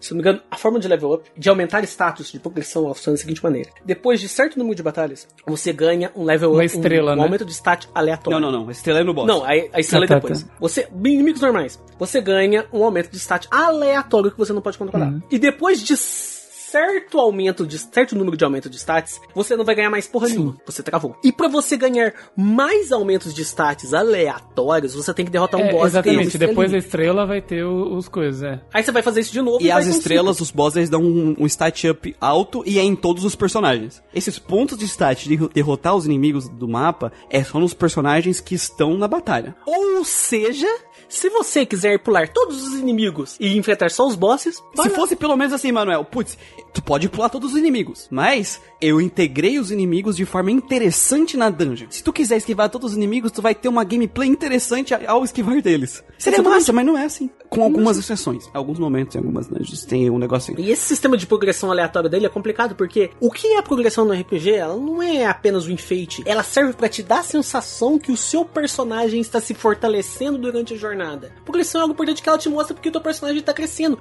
que a sua aventura tá dando frutos. E mesmo isso aqui no aquele que deve ser nomeado é completamente aleatório, meu Deus do céu. Você não sabe se você tá ficando forte, se você tá ficando fraco. Foda é que assim, o sistema de pontos que tu ganha dos inimigos, tu nem consegue ver quando tu vai ganhar. Tu fica sem vontade de lutar com o inimigo, porque tu não tem um ponto tipo assim, ah, é, se eu lutar mais duas vezes eu vou ganhar um stat. Tu não sabe. Então tu não luta. Quer um exemplo? Um jogo que eu tô jogando agora, que é o Grandia 2. Isso acontece no Grandia 1 também. Você tem os Mana Eggs que você vai conseguindo ao ganhar mais magias à medida que você ganha Mana Points, que você ganha batalhando. Ou seja, você batalha, você tem o seu level up, você ganha os pontos de skill e os pontos de mana pra você ganhar habilidades. Ou seja, você tem a progressão normal você ainda tem duas progressões bônus você sabe o que você vai aprender, o que você pode aprender. O jogo te recompensa por você tá, você tá treinando. E aqui, porra, não tem nenhum mais básico de, sei lá, é, faltam três pontos pra você subir de nível e ganhar mais um ponto de HP. Mesmo que fosse aleatório, sabe? Mesmo que fosse aleatório, tu não sabe quando vai ganhar. E o foda de ser aleatório é que eu, em muitas situações eu vi um monte de personagem que, sei lá, é- ele é um mago, ele começa a ficar mais forte em força que um guerreiro que eu tenho, sabe?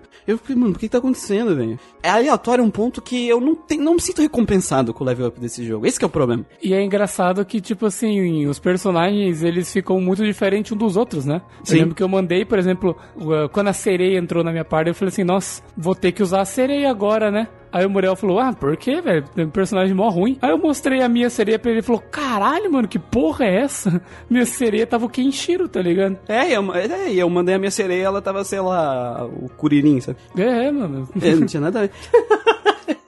Yantia.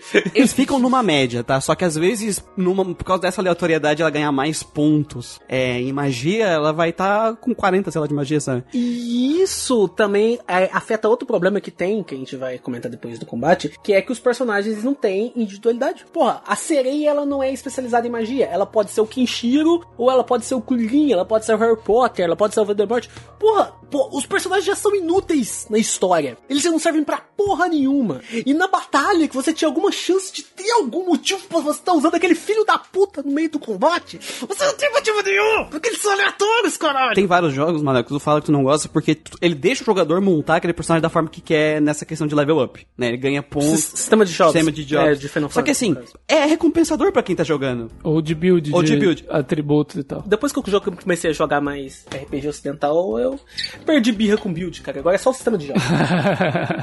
e assim, é, a única coisa que vai dar a diferença de um personagem pro outro vai ser a magia inata, que ele tem afinidade, e as, as técnicas exclusivas, né? Cada um tem a sua. que funcionam como magias também. As magias deles, tu compra na lojinha e equipa neles, ou tu acha no mapa, é tipo Eu nem matéria. diria matéria, Muriel. Eu diria mais aquelas magias, itens de Final Fantasy VIII. Junction. Isso, lembra mais o sistema de Junction. Não, porque o sistema de Junction é tu equipar Total, as magias total. em status, né? Nos stats, né? Mas eu tô falando nesse sentido de acumular magias, magias serem itens e tu poder ir usando, sabe?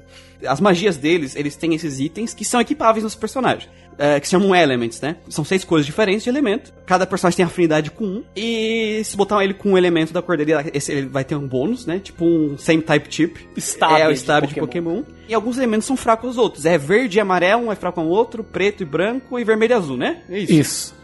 E aí tu vai ter esses elements que tu equipa, então tu pode configurar do jeito que tu quiser. Tu não é obrigado a equipar o teu personagem verde com skill verdes. Alguns elementos eles exigem que o cara tenha inato É. a cor. Alguns. Os elementos mais fortes, assim, É. level 6, por exemplo, eles vão exigir que seja da cor do, do personagem. Eles têm três skills deles, algumas doubles ou, e umas triples, tem umas coisas assim no jogo que é skill em, em grupo. É bem raro. São bem poucas, raro, muito. mas tem também. E assim, que são que dão individualidade pra cada personagem. Ah, o pessoal da equipe de arte, quando eles criaram as animações dessa, dessas skills, eles foram criativos, não admite, velho. Os caras tiveram que pensar na... na, na Cara, na, o na- Cyborg, nas- ele tem um laser que sai do cabelo dele, velho. Porra, é. A, a mãe do, do cara lá, ela dobra os caras como se fosse uma roupa, velho. Caralho, parece a, a velhona do One Piece lá, que põe os caras pra secar no varal. Isso! A Mate aqui, se eu não me engano, tem um negócio que é mais ou menos assim, sabe? Tipo, Puta tem que assim. É, ela dá frigideirada É, tem esse também. A ovelha, ela se lança do canhão, sabe? O Fargo, é, o É Fargo ele manda a galera do navio atirar com, com o É, canhão. atirar muito com o bom.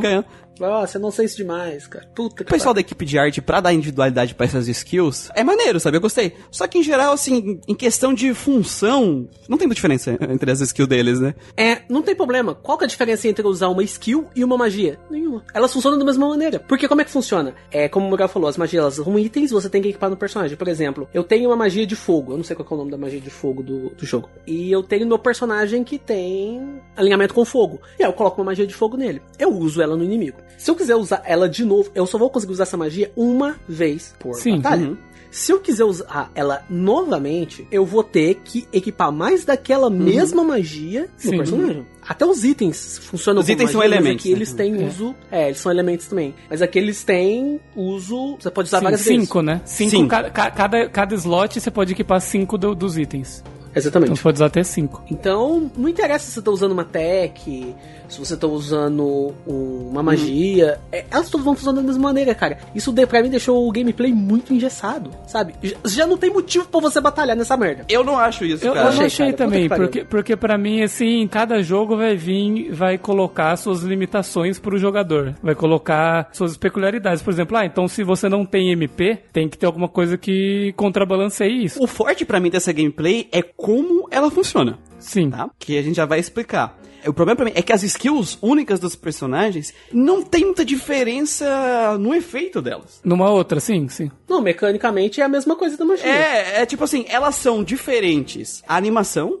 ah, o elemento dela, a cor, mas geralmente é tipo assim, ah, vai dar dano. É. Não é a diferença, por exemplo, que a gente pega de, por exemplo, Final Fantasy VII, que a magia vai dar um efeito X e o Limit Break vai fazer, vai dar um, um multi-hit, por exemplo. Você pega o Omni Slash do, do Cloud ou a, me- a metranca do Sabe? Que vai ter esse diferencial na questão de da forma como vai causar o dano, da forma como você vai usar aquele item, por exemplo, ah, aquela skill, por exemplo. Mas você vai precisar de MP, o limite você vai precisar apanhar pra você poder conseguir usar ele. Esse diferencial, cara, é que deixou o gameplay pra mim muito engessado. E ainda somado ao fato de você não ter progressão nessa merda, ou seja, eu não tenho uma motivação pra batalhar. Os personagens, eles já têm só essa diferenciação de elementos e tudo mais, mas não dá diferença se vou usar o golpe da sereia, o golpe do pirata, ou o golpe da, da dona lá da frigideira. Então, simplesmente eu tava jogando e eu gosto de batalhar em RPG, cara. Eu não pulo batalhas em RPG. Eu batalho sempre. O é aquele que não deve ser nomeado, a- cada batalha é um suplício. E ainda tem um esquema que a gente ainda não comentou, que é a questão dos hits físicos. Porque você usar elementos, você não vai começar, você não vai poder usar elementos no começo da batalha. É que, assim, como é que funciona o combate? Tu tem ataque físico e as magias, né? Porque os itens que tu usa também são elementos que tu tem que equipar no personagem. Os elementos, eles são divididos por níveis. Então, tem magias que elas são de nível 4, então tu tem que equipar, tipo, na carreirinha de 4. Tipo, level 1 vai ter 8 skills, level 2 vai ter 4. E ao decorrer do jogo, tu vai ganhando as estrelas dos boss, que a gente falou, e tu vai aumentando esses slots nos personagens, beleza? Tu pode, inclusive, pegar uma skill level 4 e botar ela no level 1, só que ela vai estar mais fraca. E tu pode pegar uma skill level 1 e botar ela no 8, se tu quiser. Ela vai estar um pouco mais forte, mas assim, tipo assim, a skill de level 8 é mais forte que uma skill de level 1 no level 8. Se tu quiser, tu consegue virar o jogo sem as skills de level 6, 7, 8. Tu pode usar as skills de level 4, Sim, tá? consegue. Você consegue zerar o jogo com skill de lojinha. Tem skills que elas exigem que elas sejam colocadas no slot dela. Ou Sim. que elas sejam colocadas, tipo, ah, essa skill aqui é de level 4, mas ela só pode ter mais ou menos de 3. Então ela só pode ser level 4 e ela só pode ir 3 pra frente ou 3 pra trás, sabe? Tem uh, essas- algumas que tem mais limitaçõezinhas, mas é mais raro. Pra te usar esses elementos, tu precisa ter tipo um MP, entre aspas, no level daquele elemento. O personagem ele não entra como um MP na batalha. Ele entra com essa barra de MP, entre aspas, zerada. Quando tu ataca físico, tu tem três opções de ataque. Um, 2 e 3. E cada personagem tem um, um AP, tipo uma estamina dele, que é o quanto ele consegue agir naquele turno. Qualquer magia, elemento que tu vai usar, ele vai consumir sete, Sete. né? Sete, Sete de CAP. Ele começa com 7 ou 8. É... Sete. Sete, né? Sete, é 7 sete. mesmo. Sete. Quando tu ataca level 1, é, uma, é um ataque físico, tem poucos chances, tem pouca chance de errar, e dá pouco dano e carrega a tua barra em 1 se tu acertar. Tu agarra de usar magia. Se tu usar o 2, tu carrega duas, é um ataque que dá mais dano e tu tem menos chance de acertar. E o 3, tu gasta 3 de, da tua barra de estamina e tem chance de carregar 3 da tua magia. E quando tu vai atacando o inimigo acertando, as tuas chances de acertar vão aumentando também, de cada uma delas. Então tu precisa carregar essa barra pra usar as magias. Então é o seguinte, pra usar magia tu tem que atacar físico, mas pra te carregar a magia tu tem que acertar. E assim, tem um- todo um esquema do jogo que é o seguinte, os turnos dos personagens não é por velocidade, não é por nada disso. Se eles tiverem estaminas, tu pode agir com eles, tá? Qualquer personagem, tu vai lá, troca o botão e tu usa eles. E os inimigos, eles vão atacar de acordo que as ações vão acontecendo. Porque quando um personagem, vamos dizer que tu usou o, o, Sérgio, atacou até zerar a tua skill. Só atacou físico, zerou. Quando um outro personagem atacar um ataque, seja qualquer ataque que ele usar, a estamina do Sérgio vai se recuperar. O quanto recupera depende do que tu tá fazendo e depende de um status lá do personagem também, tá? Tu pode voltar pro Sérgio e usar ele, só que ele vai ter só um ponto de estamina. E a estamina ela pode ficar negativa, então tu pode atacar algumas vezes, tipo um, dois e três, que é o combo mais básico do jogo, né? Dos três ataques físicos.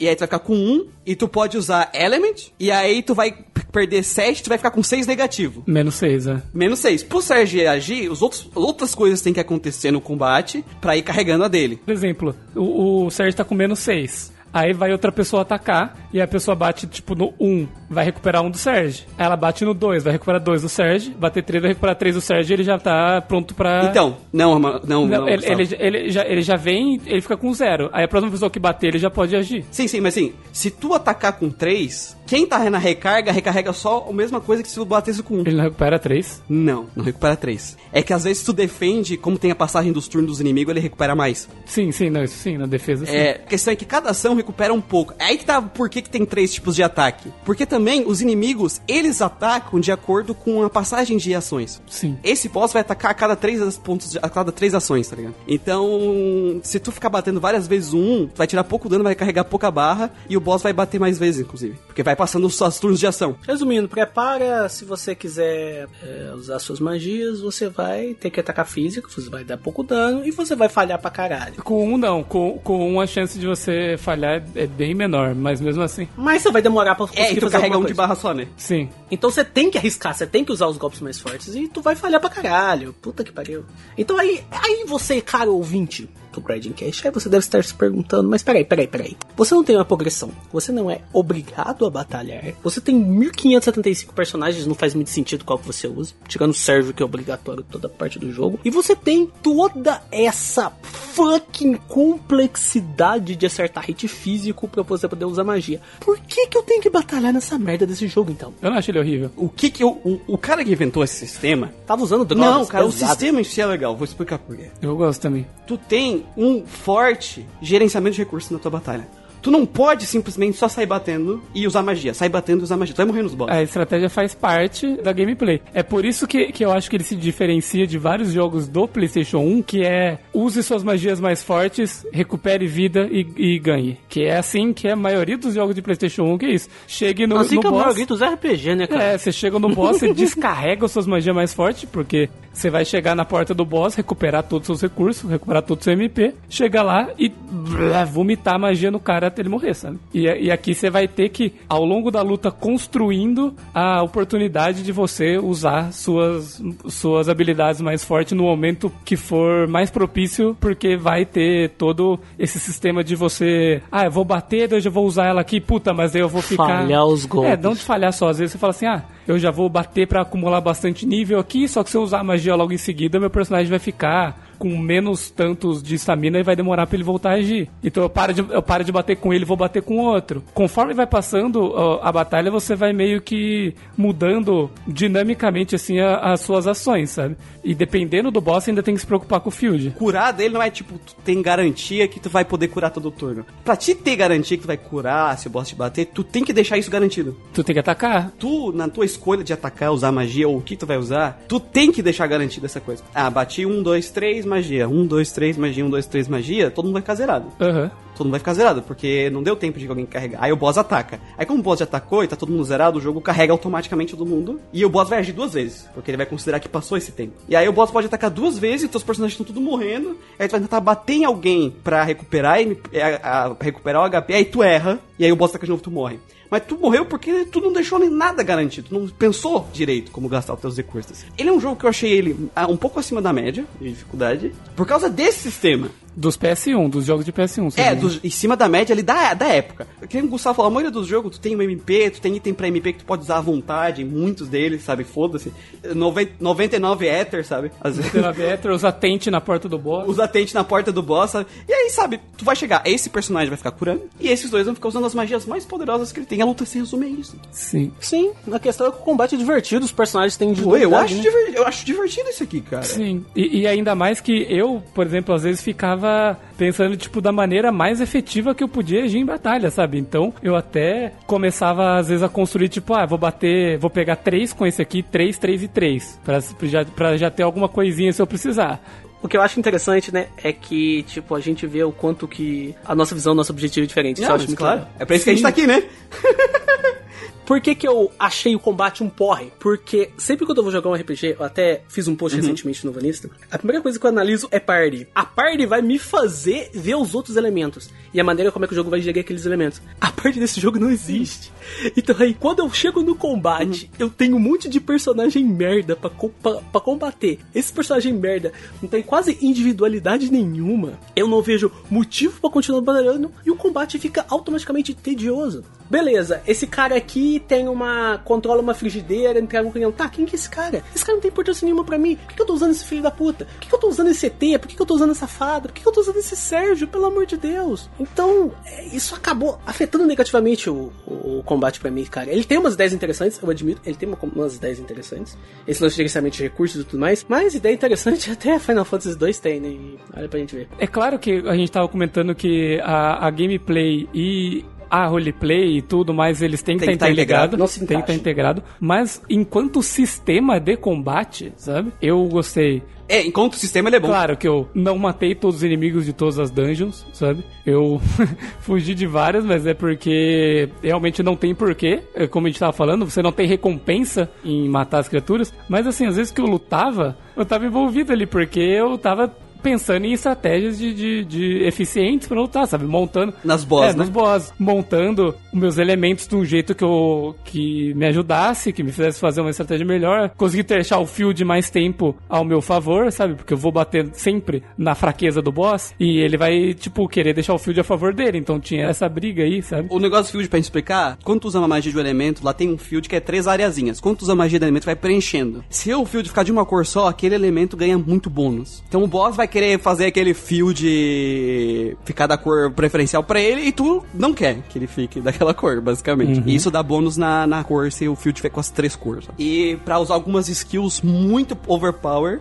Summons, né? Os summons, tu precisa que o field esteja daquela cor, então pra te usar as magias mais poderosas do jogo, não é só simplesmente já peguei essa magia, agora é só eu chegar e usar. Não, tu tem que ter um trabalho. Então isso é legal, essa ideia eu acho interessante do field. Não, a ideia do field eu acho interessante, mas a única vez que eu me vi obrigado a usar o field ao meu favor, eu consegui o final, o final verdadeiro. Porque pra você conseguir o final verdadeiro, você tem que usar uma magia com o nome do jogo. Aquele que não deve ser nomeado. aquele que não deve ser nomeado. Aí, pra você usar essa magia, você tem que deixar o field com as cores exatamente uma cor de cada elemento. Que não é um field, né? É uma mecânica nova que É, é uma verdade. Mecânica nova, é. E o Final Boss, ele adora ficar usando magias aleatórias. Então, é um saco você conseguir usar essa magia. Sim. Foi a única vez que eu realmente E, vi. por exemplo, o Field, na verdade, vai ter boss, né? Vai ter inimigo que consegue usar uma magia que vai transformar o Field inteiro da cor dele de uma vez. E se você não trocar logo em seguida, a próxima ação dele vai ser usar uma magia bem- tão forte quanto uma Summon, digamos. E se tu não deixou nenhum personagem carregado. Uhum. Já aconteceu comigo num boss que ele fez, tipo, tô preto e depois tu tocou a magia em seguida. Tocou os aralhos Foi uma ali. vez só, mas aconteceu. Uhum. Putz, legal. Tu pode configurar os personagens. Tem vantagens e desvantagens. Personagens com elementos diferentes. Buff e debuff. que- Buff e debuff tem também. É, tem negócio do field pra tirar vantagem. Tem força e fraqueza. Então tu pensa, putz, então pra quando eu for enfrentar esse boss eu vou botar o ciclaninho e o fulaninho porque eles são da cor e tal. E, e aí eu equipo mais cores pra poder fazer o field. Não, não, não precisa. Eu fiz isso, mas aí eu passei dos boss praticamente todos de primeira. Então, né? o problema do, pra mim desse sistema é que alguns dos elementos dele, por exemplo, ah, o stab. Mano, no Pokémon stab faz uma diferença no teu combate quando tu tá enfrentando alguém. Vocês querem um exemplo do, do stab de Pokémon só pra complementar um pouco? A gente tem o Gengar e o Lanturn. O Gengar tem ataque especial, base ataque especial 130. O Lanturn é 70. O Gengar é quase o dobro. Mas se você usar um Thunder com o Gengar, ele vai causar menos dano do que o Thunder com o Lanturn por causa da porra do stab. No final, se tu usar um stab ou não aqui, o máximo que isso vai mudar é quanto tempo a batalha dura. O problema pra mim é que esses elementos, eles não estão fortes o suficiente, eles não fazem uma diferença tão grande Pra ser decisivo, decisivo na batalha. Pra ser decisivo estrategicamente. Tipo assim, fui enfrentar um boss, né? Aí, puta, me ferrando aqui. Aí eu corria do boss e trocasse os personagens e voltasse. Isso ia dar uma importância pros personagens, né, e tal. Exatamente. O problema é que nem tá falando, Gustavo. Teve o, o boss verde, o dragão verde, foi o que me mostrou o problema desse sistema. Quando eu fui no enfrentar o boss verde, eu não tinha me ligado que eu tava com meus equipamentos atrasados. Eu não tinha upado meus equipamentos. E assim, quando eu fui enfrentar ele, foi depois que eu pausei o jogo. Então eu não, nem tinha me ligado que ele era verde. Eu tava com uma caralhada de elemento verde. Os de cura, a maioria era verde, e os de ataque 6, 7 eram verde. Quando tu ataca alguém de verde com E verde, normalmente o dano é reduzido só. Mas no caso do dragão verde, ele absorve. Ele cura, né? Ele cura. Então eu nem podia usar os ataques verde. Então eu tava numa situação que, mano, eu tinha que perder. E seus dois parceiros eram amarelo, né? Acho que um era amarelo e o outro era verde. E eu ganhei fácil. Não faz diferença. Você ganhou fácil ou você era pra ter perdido e não perdeu? Não, não, foi tranquilo. A única coisa é que a luta se estendeu muito, sabe? Isso é outro ponto também que eu queria comentar, é que os bosses desse jogo tem muito pouca HP. Tem mesmo. Assim, se você não usando os elementos fortes quanto o elemento dele, você já vai vencer, relativamente fácil, vai ser uma batalha mais tranquila. Mas se você usar, e se você usar as invocações, Eu nem usei essa Eu invocação. usei, tu foda-se. vai fazer um estrago desgraçado nesse Tu pode querer trocar os personagens, tu pode, mas não é que o jogo tá te criando um desafio Uhum. que, se eu não quiser trocar os personagens, eu tenho que pensar diferente. Tu tá entendendo o que eu quero dizer? Quando Sim, vem sim, um sim. desafio no jogo aí, tu tem duas opções. Não, eu quero vencer com esses meus personagens. Sim. E pra fazer isso, eu tenho que pensar diferente. Ou eu vou usar outros personagens, e daí eu tenho que criar uma estratégia. Tu só faz isso por vontade própria, por diversão, enfim, não é... Eu fiz isso uma vez. E como game design, eu acho isso fraco. Qual que é a diferença de usar esses caras aqui? Nenhuma, usa quem você quiser. Você quer usar a coelhinha? Usa. Você quer usar a fada? Usa. Você quer usar a dona que dobra os outros? Usa. Usa quem você quiser, cara. Só o serve que você é obrigatório, então tua parte vai ser só de dois. Não é usa o quem tu quiser estrategicamente, é usa o que tu quiser porque sim, porque não faz diferença. Quem quiser foda-se, cara.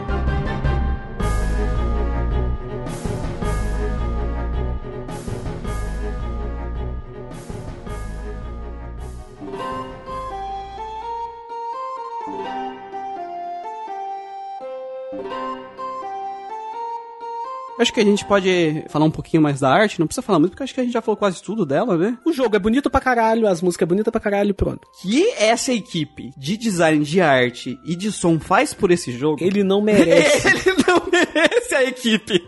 o trabalho que ele teve. O cara que construiu os cenários desse jogo, pensou, desenhou, que a gente falou lá, o Overworld, cara, bonito pra cara, detalhadíssimo. Ele é lindo, ele é lindo. lindíssimo, cara. Cada dungeon, ela é muito peculiar. E, mano, pá, quando tu vai na floresta, e tem floresta 1 e floresta 2, e elas são completamente diferentes, sabe? Quando vai na floresta de uma ilha tal, ela é bem diferente, as árvores são diferentes. Quando vai na ilha lá, pré meio que pré-histórica, que tem as árvores, elas são gigantes, sabe? O trabalho que os caras tiveram pra criar um mundo vivo e bonito e interessante do ponto de vista visual. O pessoal que animou os personagens, porque eles não usaram mocap nos personagens, mano. Foi a mão a animação dos O personagens. jogo tem cutscenes lindas, eu acho que é as cutscenes mais bonitas do PlayStation. E mesmo elas repetindo incontáveis vezes, cara, toda vez que passa a cutscene, tu quer assistir porque é um negócio visualmente bonito, cara. Tem aquela cutscene lá da, daqui de dando a mão, lá, sei lá das quantas. Aquela cutscene é linda, cara. É um trabalho de arte que é muito, muito superior. Dos jogos que é gráfico pré-renderizado, eu acho que ele é um dos. Acho que ele é o mais bonito. Eu acho que sim, cara. Os que eu vi, pelo Não, o menos. jogo é lindo. A, a trilha sonora também é muito bonita, cara. Nossa! É linda demais. A música do, da intro, né? Não é nem da intro. A do- tema lá da. da... De quando você. Antes de você começar o jogo, né? É muito da hora. O tema. Eu gosto muito dessa música. Eu gosto tanto dessa música que ela tá na minha playlist de ouvido do dia a dia. Tem uma música de batalha contra um, um, um boss lá no começo do segundo CD que, cara, nossa! Mano, quando começou com aquela música, nossa, essa música é muito boa. E as músicas em geral, cara, as músicas de cidade desse jogo eu adoro as músicas de cidade, as músicas das dungeons. O cara tá de parabéns. Essa parte artística do jogo é o maior exemplo pra mim de pérolas jogadas aos porcos, cara. A equipe artística merecia um trabalho melhor pra fazer, cara. Ah, é aquela coisa, né? Os caras estão trabalhando num grande título da Square da série Chrono, né? Então. Que não era uma série até então, né? É, que não era uma série até então. Elas agregam tanto pro jogo que se esse jogo tivesse uma história boa, ele seria fantástico. Não que jogo faz merda com você.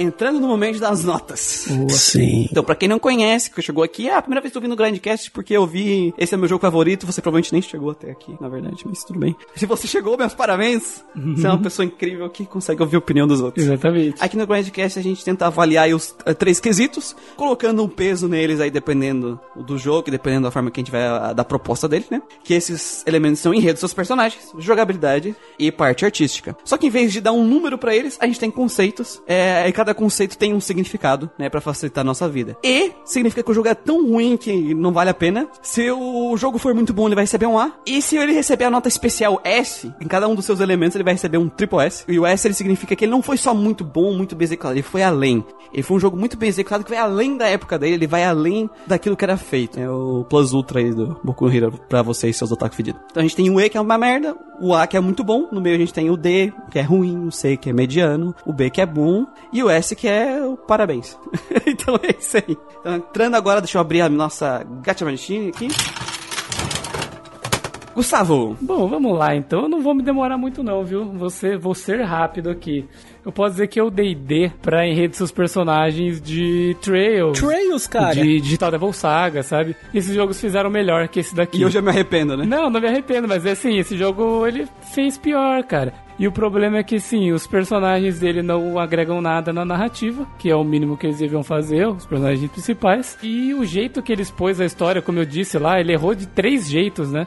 O jeito que eles pôs, o quanto tempo demorou e os acontecimentos, sabe? Então ele vai estrear aqui no podcast o, o E, velho. Ele vai Meu tomar um E Deus! pra enredo dos elementos. Porque, porra, por favor, velho. Por favor, ele fez pior que os caras que tomaram D. Caralho, velho. Ele merece, ele merece. Exploração, gameplay e progressão. A progressão do jogo é uma porra. A ideia dos caras ali é, é zoada, sabe? Eu achei o combate legal, só que é o que a gente falou, né?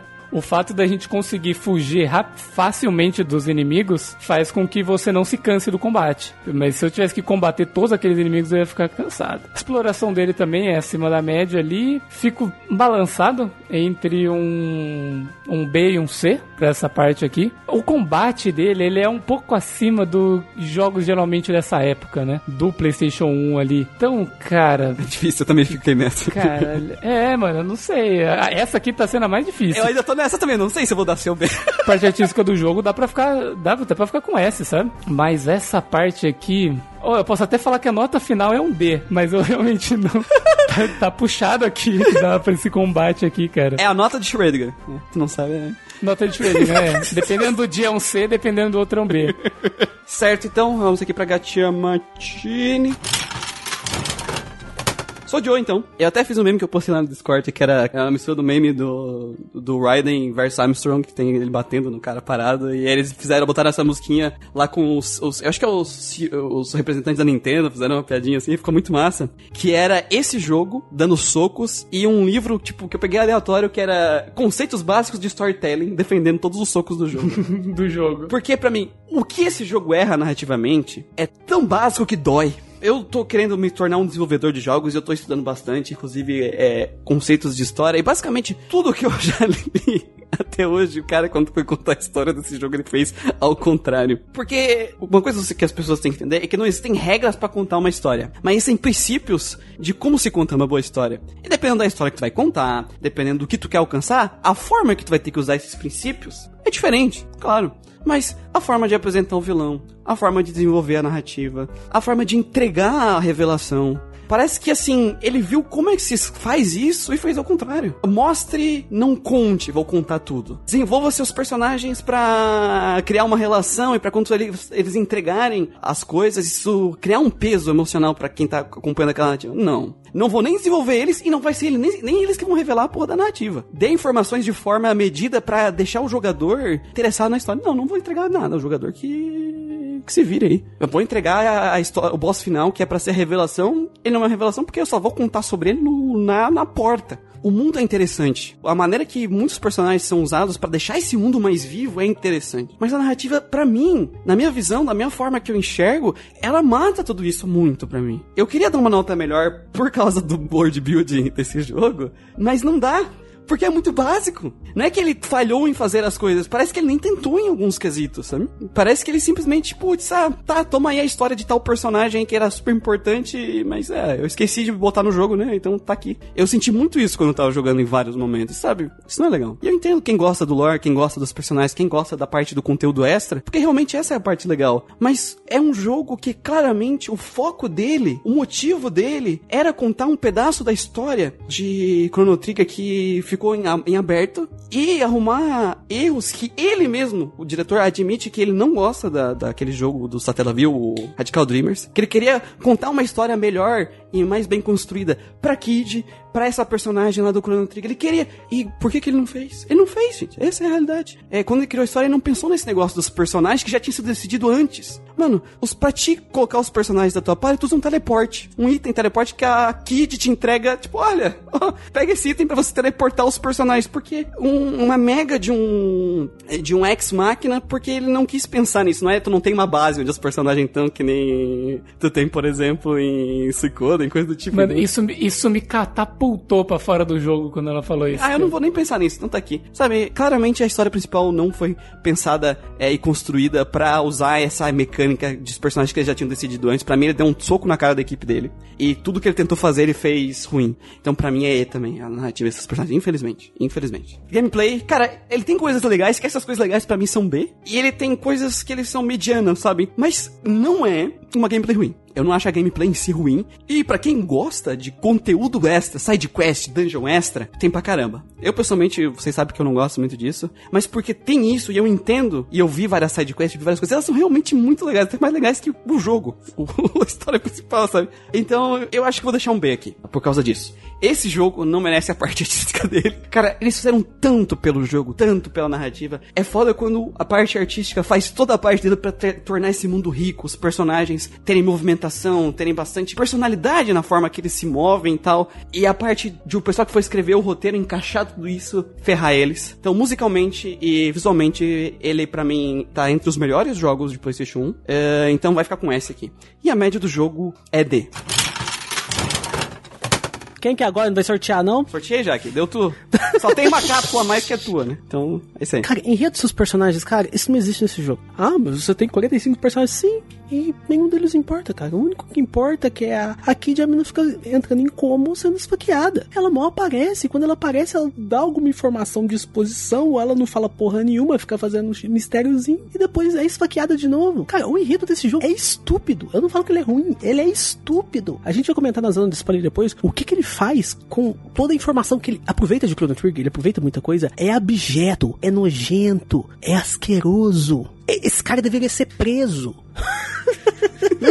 preso é Porque é ridículo. Eu não entendo como uma pessoa em plenas faculdades mentais que gosta de Chrono Trigger, se você aí que está escutando a gente, você consegue me responder isso? Você gosta de Chrono Trigger, você acha o jogo legal, você considera ele um dos melhores RPGs já feitos, a pessoa consegue gostar do que, que essa merda fez com Chrono Trigger. Eu vejo esse jogo aqui como aquela última trilogia de Star Wars, sabe? Que ela é uma sequência, ela é uma merda e ela não estraga as duas trilogias anteriores, sabe? Ela não estraga. O que veio antes. Exatamente. O que é lamentável é o que pega do jogo anterior, que não tem nada a ver com ele, ele simplesmente enfia no cu, tira cheio de bosta e entrega pro jogador, sabe? Literalmente joga na sua cara aquela merda, toda aquela brigada de bosta e ele fala, ah, isso aí. Legal, né? Essa é a história que eu quero contar. Ah, cara, vai se fuder. Personagens não existem, como eu já falei, então. Cara, se tivesse uma nota menor que é, eu daria aqui, cara. Mas como a nota mínima que é E, eu vou dar um E pra essa parte aqui.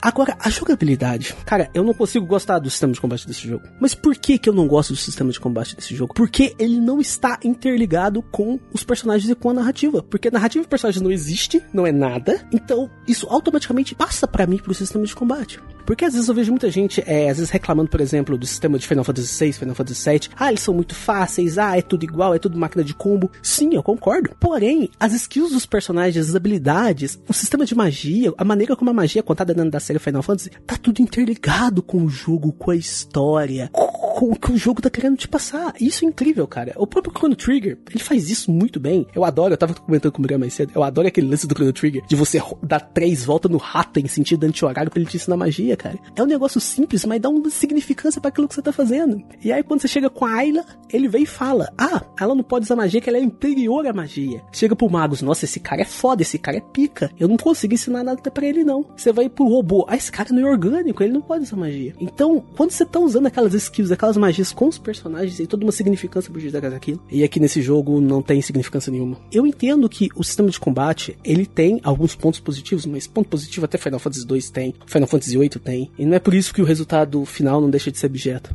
A parte da exploração é tudo muito simples. É, as dungeons, é, as batalhas, você não precisa batalhar. Você tem 100% de evasão para você coisar. Quem teve a ideia estúpida de você poder escapar do boss. Então, cara, eu não consigo dar outra nota para esse jogo sem ser um D. E a parte artística, velho parte artística é como a gente já falou, é praticamente uníssono, né? Que o jogo é um jogo bonito, é um jogo que tem a trilha sonora incrível e a trilha sonora e a parte artística, elas são além desse jogo. O jogo não merece o jogo merda que eles estão fazendo com ele.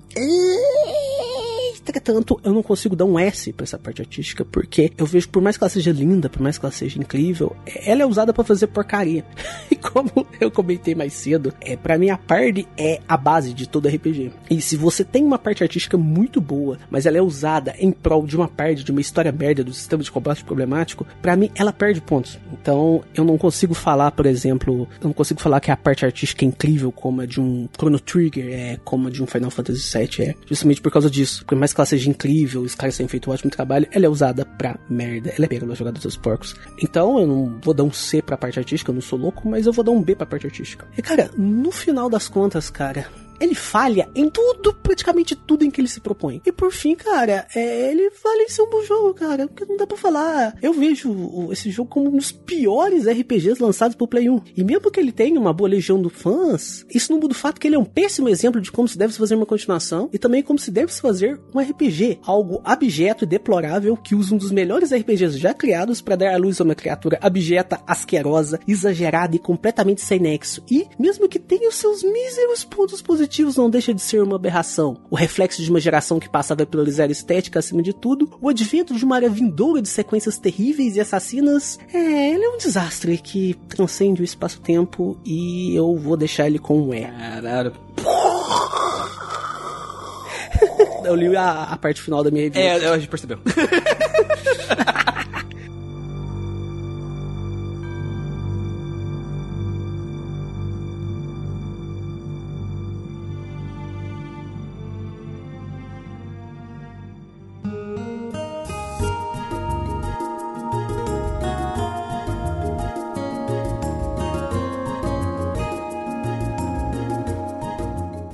Antes de entrar na zona de spoiler, onde a gente vai explicar bastante coisa, alguns recadinhos importantes. Não esqueça de você ouvir esse podcast pela primeira vez e quer saber mais dos nossos conteúdos de RPG. Esse podcast tem feed, qualquer agregador de podcast, Google Podcasts, Spotify, qualquer agregador você vai achar a gente.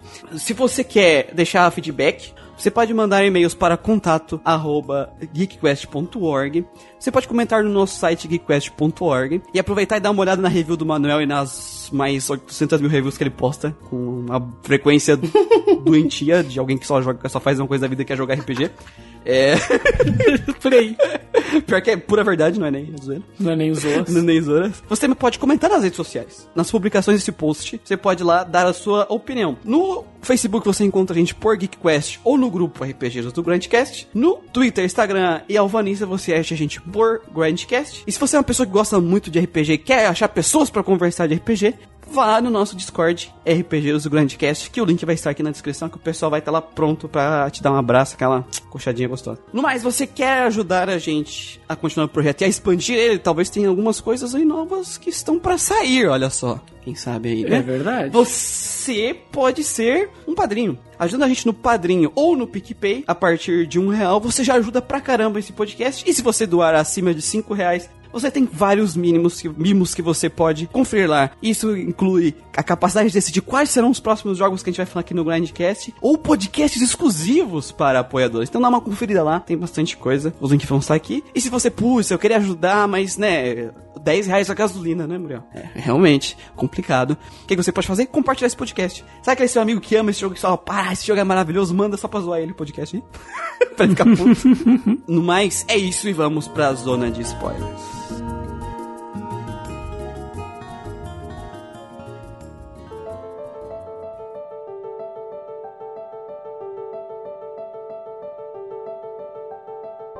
Sobre os finais extras, tá? Os finais do New Game Plus. Só pra deixar uma coisa clara, é porque muita gente cria teoria em cima desses finais e fala, não, o jogo tem múltiplos finais narrativos, né? Então tu não pode falar da história pra terminar os outros finais do jogo e tal. O próprio Kato, tá? Em entrevistas, quando perguntaram pra ele como é que era a complexidade de escrever uma história com tantos finais, ele falou, tipo, o seguinte: Não, não, é, esse jogo só tem dois finais e os extras é realmente extras, que eu faço mais como. eh, descontraidamente. Ele faz, tipo assim, for fun. São finais for fun. Ele falou isso do desse jogo e do Chrono Trigger. Então, o foco aqui vai ser os finais reais. Não que a gente vai comentar algumas coisas, porque tem umas coisas engraçadas nesses finais, mas eles são mais pra fator replay, colecionismo, do que algo realmente que agrega a narrativa do jogo e do universo, tá? Assim, o jeito que o jogo vai conta a história pra gente também é bem confuso, tá? Então eu meio que tentei organizar essas informações. Pra gente conseguir fazer uma zona de spoiler que não fosse uma loucura, mais loucura do que já é. Porque é uma, uma loucura inacreditável. É a casa bem Joana. Loucura, É a loucura, casa da mãe loucura. Joana, velho. Puta que pariu. E eu peguei e tentei organizar ela do- da maneira que a gente consiga deixar mais fácil de acompanhar possível essa porra. Então vamos lá? Bora. Manda bala. Senta que lá vem a história. Começa com o problema que deu no Chrono Trigger, naquela parte onde eles estão em Zeu, que é o- tem a história ali do Magus criança, e da Shala e tal. Melhor parte do jogo, aliás. Então, quando acontece o problema lá com a máquina lá, que eles estavam usando pra controlar o Lavos, e eles jogam os- aqueles gurus, né? Eles espalham, o Lavos espalha ele pelos mundos, pelas linhas temporais. O Beltazar ele vai pro futuro. Quando a gente vai no futuro, a gente tem todo o cenário pós-apocalíptico, né? Tudo destruído lá. Sim, ele faz a época e tudo mesmo. Após os eventos de Chrono Trigger, esse futuro que ele vai não é mais pós-apocalíptico. Porque o, o Lavos não destruiu tudo. Porque o Lavos não destruiu tudo, exatamente. Então, quando o Beltazar ele tá lá, ele vai pra uma sociedade muito evoluída, que não tem mais magia, mas tem bastante tecnologia. Só que ele é um usuário de magia, sabe? Então é por isso que ele consegue criar muitas coisas, sabe? Ele usa o conhecimento dele e a tecnologia pra criar Cronópolis, que é uma cidade avançada ali e que ele consegue detectar várias coisas no espaço-tempo. E ele conseguiu detectar a presença da Shala, que estava perdida. É ele que consegue encontrar ela. Então ele descobre que a Shala ela tava fundida com o Lavos e virou a E virou uma loli ao isso acontecer, claro, porque sim. Caralho. E o Lavos falou assim, ó, olha, olha, menina, azul eu acho que não combina muito com loiro, porque vai ser loiro agora. Foi isso que aconteceu. Isso que eu falei tudo é canônico, tá? É só pra... Fudida com Lavos, cara, vai se fuder. Sim. Aí ela fundiu com uma criatura chamada Time Devourer, né? O devorador do tempo. O Manuel não consegue, velho. Ele não vai conseguir. Não consegue, né?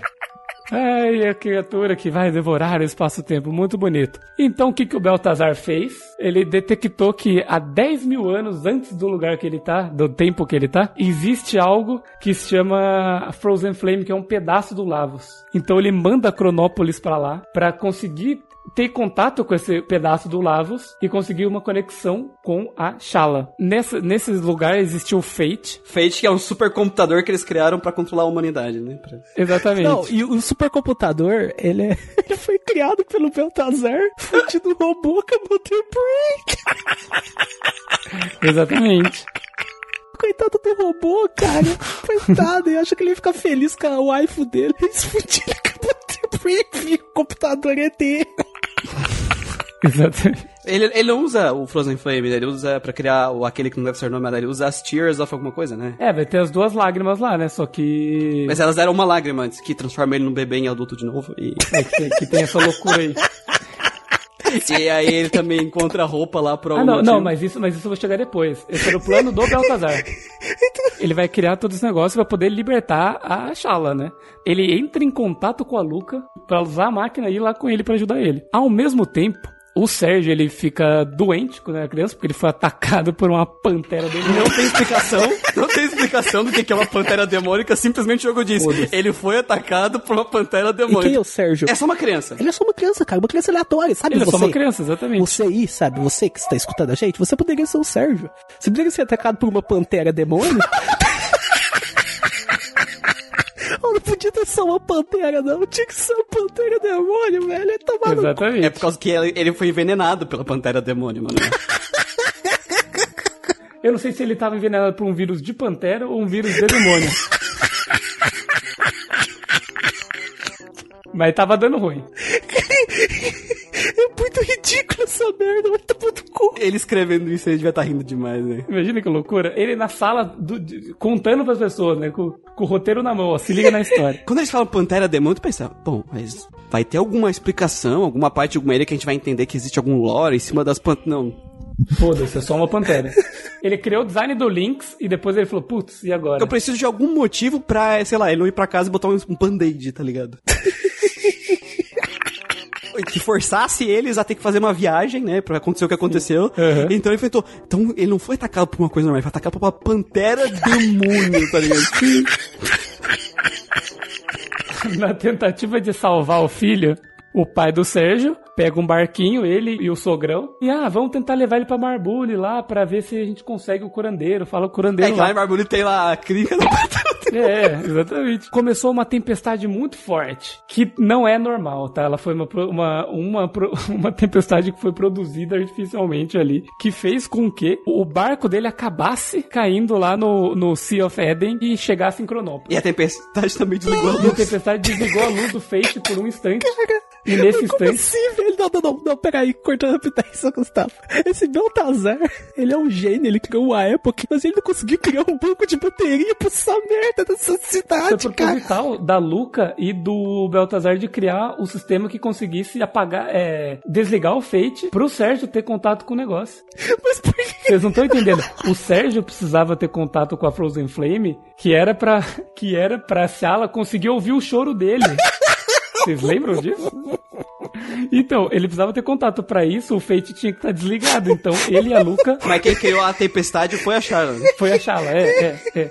Então, eles estavam meio em contato ali. É uma loucura, uma loucura do caralho. Só que assim, se faltar luz, as portas do meu prédio não abrem. Exatamente. Não, olha só, a escala tava numa dimensão paralela, na puta que pariu da casa do caralho, que nem o Magus conseguiu achar ela. E aí ela escuta o choro de um bebê rando. É, Não é um bebê random, é um bebê random que foi atacado por uma pantera demoníaca. Tem que é diferente. Ô, Manuel, é que você não entendeu, cara. É porque ele tava chorando do lado da Frozen Flames, que é um pedaço do, do Lavas. Olha só que beleza. Mas, mano, ela criou a tempestade pra ele chegar até lá. Ela ouviu antes. Que merda, cara. Eu não me lembro quem criou a tempestade agora, vou ser sincero com As você. partes da, da história são entregues de forma diferente. Quando tu chega no Baltazar e na Cronópolis, a primeira vez que tu ouve essa história, parece que, tipo assim, deu a tempestade aleatória, eles caíram ali, Aleatório. e coincidentemente, na hora que eles chegaram, levou eles até lá, e na hora que eles chegaram lá, faltou luz, e o gerador demorou tempo suficiente pra eles conseguirem entrar e foder o bagulho, tá ligado?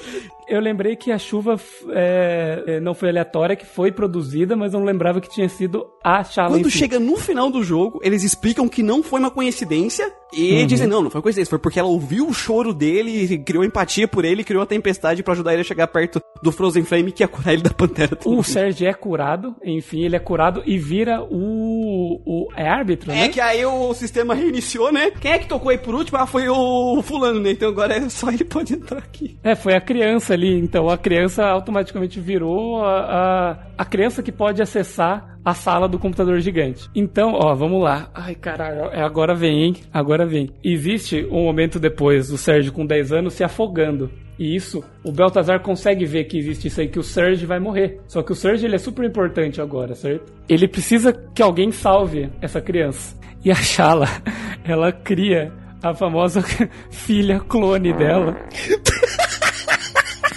e dá o colar dela, o colar super poderoso lá, que é o, o Astral Amulet, alguma coisa assim, entrega pra ela e entrega a criança pra Luca, pra que ajudasse a Kid a crescer e ajudar o Serge no futuro. Eu tenho uma pergunta. Se a, Kid é a filha clone, quer dizer que ela também é filha além de clone. E se ela é filha, tem um pai. Será que o pai é o Lau? Caralho, ela é filha do Lavos.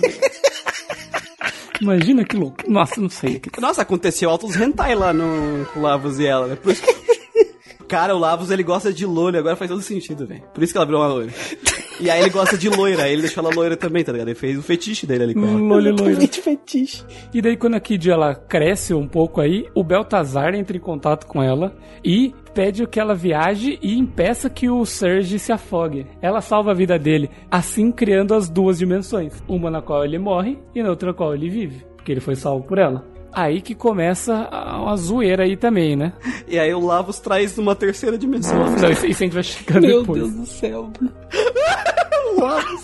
O Lavos, velho. O Lavos era um Mandruva intergaláctico, era um parasita. Agora ele tem discernimento próprio. Ô, Baltazar, tá fazendo bagunça? Vou fazer bagunça também. Tu mandou essa filha clone, vou mandar Nossa. lagartos aqui. Chegaremos lá, chegaremos lá.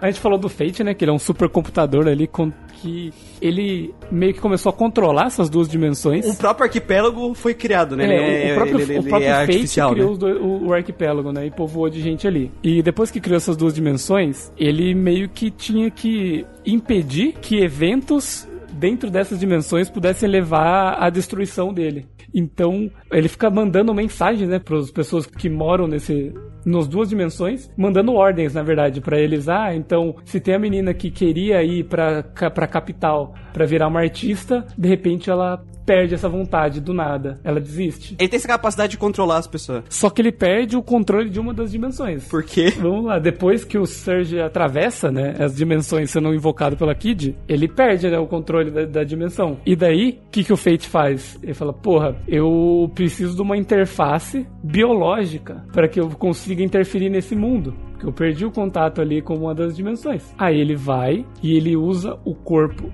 do pai do Surge, que tá lá, ele primeiro apaga as memórias do pai do Surge, pega o corpo dele, coloca uma skin de pantera, Não, não. A, a skin de Pantera, ela existe porque ela é. do, do trauma. Da mente, de- do trauma do pai do Sérgio, por quando ele foi atacado por uma Pantera. pela Pantera Demônio. É. É, então é Pantera. Só que Lynx é Lince, né? É, mas é uma Pantera. Ele, ele foi atacado por uma Pantera. Demônio. Demônio. Mas Essa cara é muito ridículo, velho. quando eu vi a- as animações da Pantera que tem, o que, que essa Pantera tem a ver? Aí, aí ela é simplesmente o bicho que atacou ele, sabe? E foda-se, nada mais. Ele não lembra que ele foi atacado por uma Pantera, né? Sabe? Tipo, Ele não lembra de várias coisas, devo dizer pra você. Ele lembra que foi salvo pela Kid, eu não lembro de nada esse moleque desgraçado. Aí depois o jogo vai te contar que o quê? Ah, o Fate, lembra do Fate? Então, ele na verdade utilizou o Frozen Flame a primeira vez, que foi pra separar uma criatura chamada Dragon God. Meu Deus. Aí você fala, meu Deus, mas da onde veio isso? Veio da Terra 2. Existe o Dragon God, que era uma ameaça, então vamos dividir ele em seis dragões menores e mais fracos, cada um de um elemento, e eles vão ficar vivendo aí no mundo. E eles falam assim, caralho, mas de onde veio isso? O Dragon God é uma criatura que ele foi originada porque ele veio de uma dimensão no qual o Lavos não acabou com o reino dos reptiles, né, dos reptilianos lá, no 12 bilhões AC lá do mundo da, da mina das cavernas lá, da, da Ayla. Da. Ayla. Ayla. Ele não acabou com os dinossauros naquela época, porque ele que foi o responsável, né? É, lá ele, quando Trico a gente vê ele caindo nos dinossauros na, na civilização dos caras. Como isso não acontece nessa dimensão, os répteis eles são a raça dominante. Né? Eles puderam se desenvolver, então é, eles viraram dragões super inteligentes e fodas. E tanto que quando eles vieram pra cá, eles até trouxeram a dungeon deles, né? a Terra Tower lá. O Fate foi o responsável, primeiramente, por ter dividido esses dragões e garantido que o arquipélago se Ele mantesse. continuasse ali. mantendo a controle ali. sobre- Exatamente. Então, ele precisava ainda ter é, o contato com a Frozen Flame pra conter os dragões, né? Porque eles estavam sempre tentando se libertar. Só que ele não tem mais a chave da porta. Só que ele não tem mais a chave da porta, porque a chave virou um o Sérgio. De onde é que veio eles, Gustavo? Tem que contar de onde é que veio esse, esse, essa Dinópolis. Né? Ah, meu amigo, que o Lavos chegou e falou assim: ah, mano, já que o cara tá mexendo ali com as dimensões, enviando o filho a clone pelo espaço-tempo, eu vou trazer minha turminha também. É pior que o jogo diz literalmente isso. O Lavos viu que o cara trouxe a Cronópolis pro passado pra meter as coisas e falou: Ah, é, tu trouxe teu Pokémon e vou trazer os meus também. Nossa, meu Deus do céu, cara. E eles odeiam a humanidade, sendo que a humanidade não existe na, na dimensão deles, então não faz nem sentido Gente, isso. não faz sentido. E outra coisa, é, esses caras eles deveriam odiar o Lavos, cara, porque foi o Lavos que É, o Lavos, tipo, extingue eles, velho. Mas a deles, eles não foram destruídos, então eles nem sabem que é o Lavos. Eles nem sabem que é o Lavos, O cara. Lavos caiu nos dinossauros, que é o que aconteceu lá no Chrono Trigger, e a gente evoluiu, o ser humano pôde evoluir porque os dinossauros morreram lá, os, Sim. os- que eles já eram muito mais espertos que a gente, na verdade, na época. Já, sim. já eram bem mais envolvidos. Ou seja, é o Lavos que salva o mundo no Chrono Trigger. Paradoxo isso, né? Sim. Os humanos só são os humanos porque o Lavos caiu. Mas nesse jogo, os humanos eles evoluíram porque eles tiveram contato com a essência do Lavos, então os humanos desse mundo eles são essência, eles têm a essência do Lavos dentro deles. Aí o jogo faz uma coisa que eu não gosto, que é o jogo que quer falar de consequências, escolhas, né? As escolhas que tu faz, o que muda. Beleza, ele, ele mostra a humanidade é uma merda. Olha o que a humanidade tá fazendo. No começo do jogo lá com a parte dos anão, É, a parte mais. do Fargo lá da ilha, né? Beleza. E ele quer falar esse negócio de escolha, livre-arbítrio, e, o, fe e a, o fate ele existe porque se a humanidade tiver livre-arbítrio, ela vai ferrar tudo. Porque a humanidade é o plano B do Lavos de destruir tudo aos poucos. Meu Deus do céu. Ou seja, não existe livre-arbítrio. Exatamente. Porque tu tá dizendo que a humanidade só é assim por causa do Lavos. Aí, mano, aí tu tá se contradizendo tudo, velho. Não faz sentido. E não tem nada a ver, porque não faz nem sentido isso, sabe? Tipo, a humanidade tá destruindo o planeta eh, por causa do Lavos. Eu, eu achei um conceito meio. Bem bosta. Assim, e o Lavos simplesmente olhar e, tipo, mano, ele tá querendo foder meus planos aqui, deixa eu trazer os dinossauros, velho. Tipo, ele falou, eu quero, olha, eu quero muito que tenha os reptiles aqui. Tem que inventar alguma coisa. O, La, o, o Lavos trouxe Nossa, eles. Então o Lynx, ele engana o Serge, levando ele até um lugar específico, usa a Dragon Tear pra trocar de corpo com ele e ter acesso à chave da porta que ele tinha perdido. Que agora é ele, a chave. E ele deixa o, o protagonista com o corpo de, do pai Pantera dele. Demônio. Pai Pantera, Pantera, Demônio. computador. exato. O computa- é, o computador Pai Pantera Demônio. Mas sabe, o que eu acho que é o mais bosta desse computador pai Pantera Demônio? O quê? Computador. Ele é o computador, beleza. O Fate. Beleza. Ele é o Fate. Aí, beleza. Tu joga a, a parte do, do Cronópolis sabendo que ele é o Fate. Tu descobre, ele fala, ah, eu sou o Fate. Aí, beleza. Aí tu acaba com a raça dele, tu dá duas porradas nele, ele morre, né? Beleza. Aí dá as merda lá com os dragão e tal, que o Gustavo já vai explicar. Tu vai lá, enfrenta os dragão, aí beleza, tu descobre que os dragão não era só um- uma parte do plano do Devorador de Tempo, não sei do que. E aí tu vai enfrentar o Devorador de Tempo. E aí, com- quando é que tu descobre que, que é o pai do Serge? Porque tu tá lá na praia, aí tem o portal pro Devorador de Tempo, aí tem o Crono. O Crono Ghost Baby. Ghost Baby. Só que é a versão Echo Baby dele, então por isso que é Ghost Chrono Baby. Baby Chrono. E aí tá o Baby Chrono lá. Aí tu chega, ô, vou falar com esse Baby Chrono, né? Olha aí, Baby Chrono. E aí o Lynx é teu pai. Ele simplesmente mete essa, velho. Ele simplesmente fala isso mesmo. Sim. E aí, sabe por que ele é teu pai? Porque o computador lá queria um corpo e aí ele usou os traumas do teu pai pra criar uma pantera demônio corpo computador pai. É bizarro. E- É assim que ele entrega.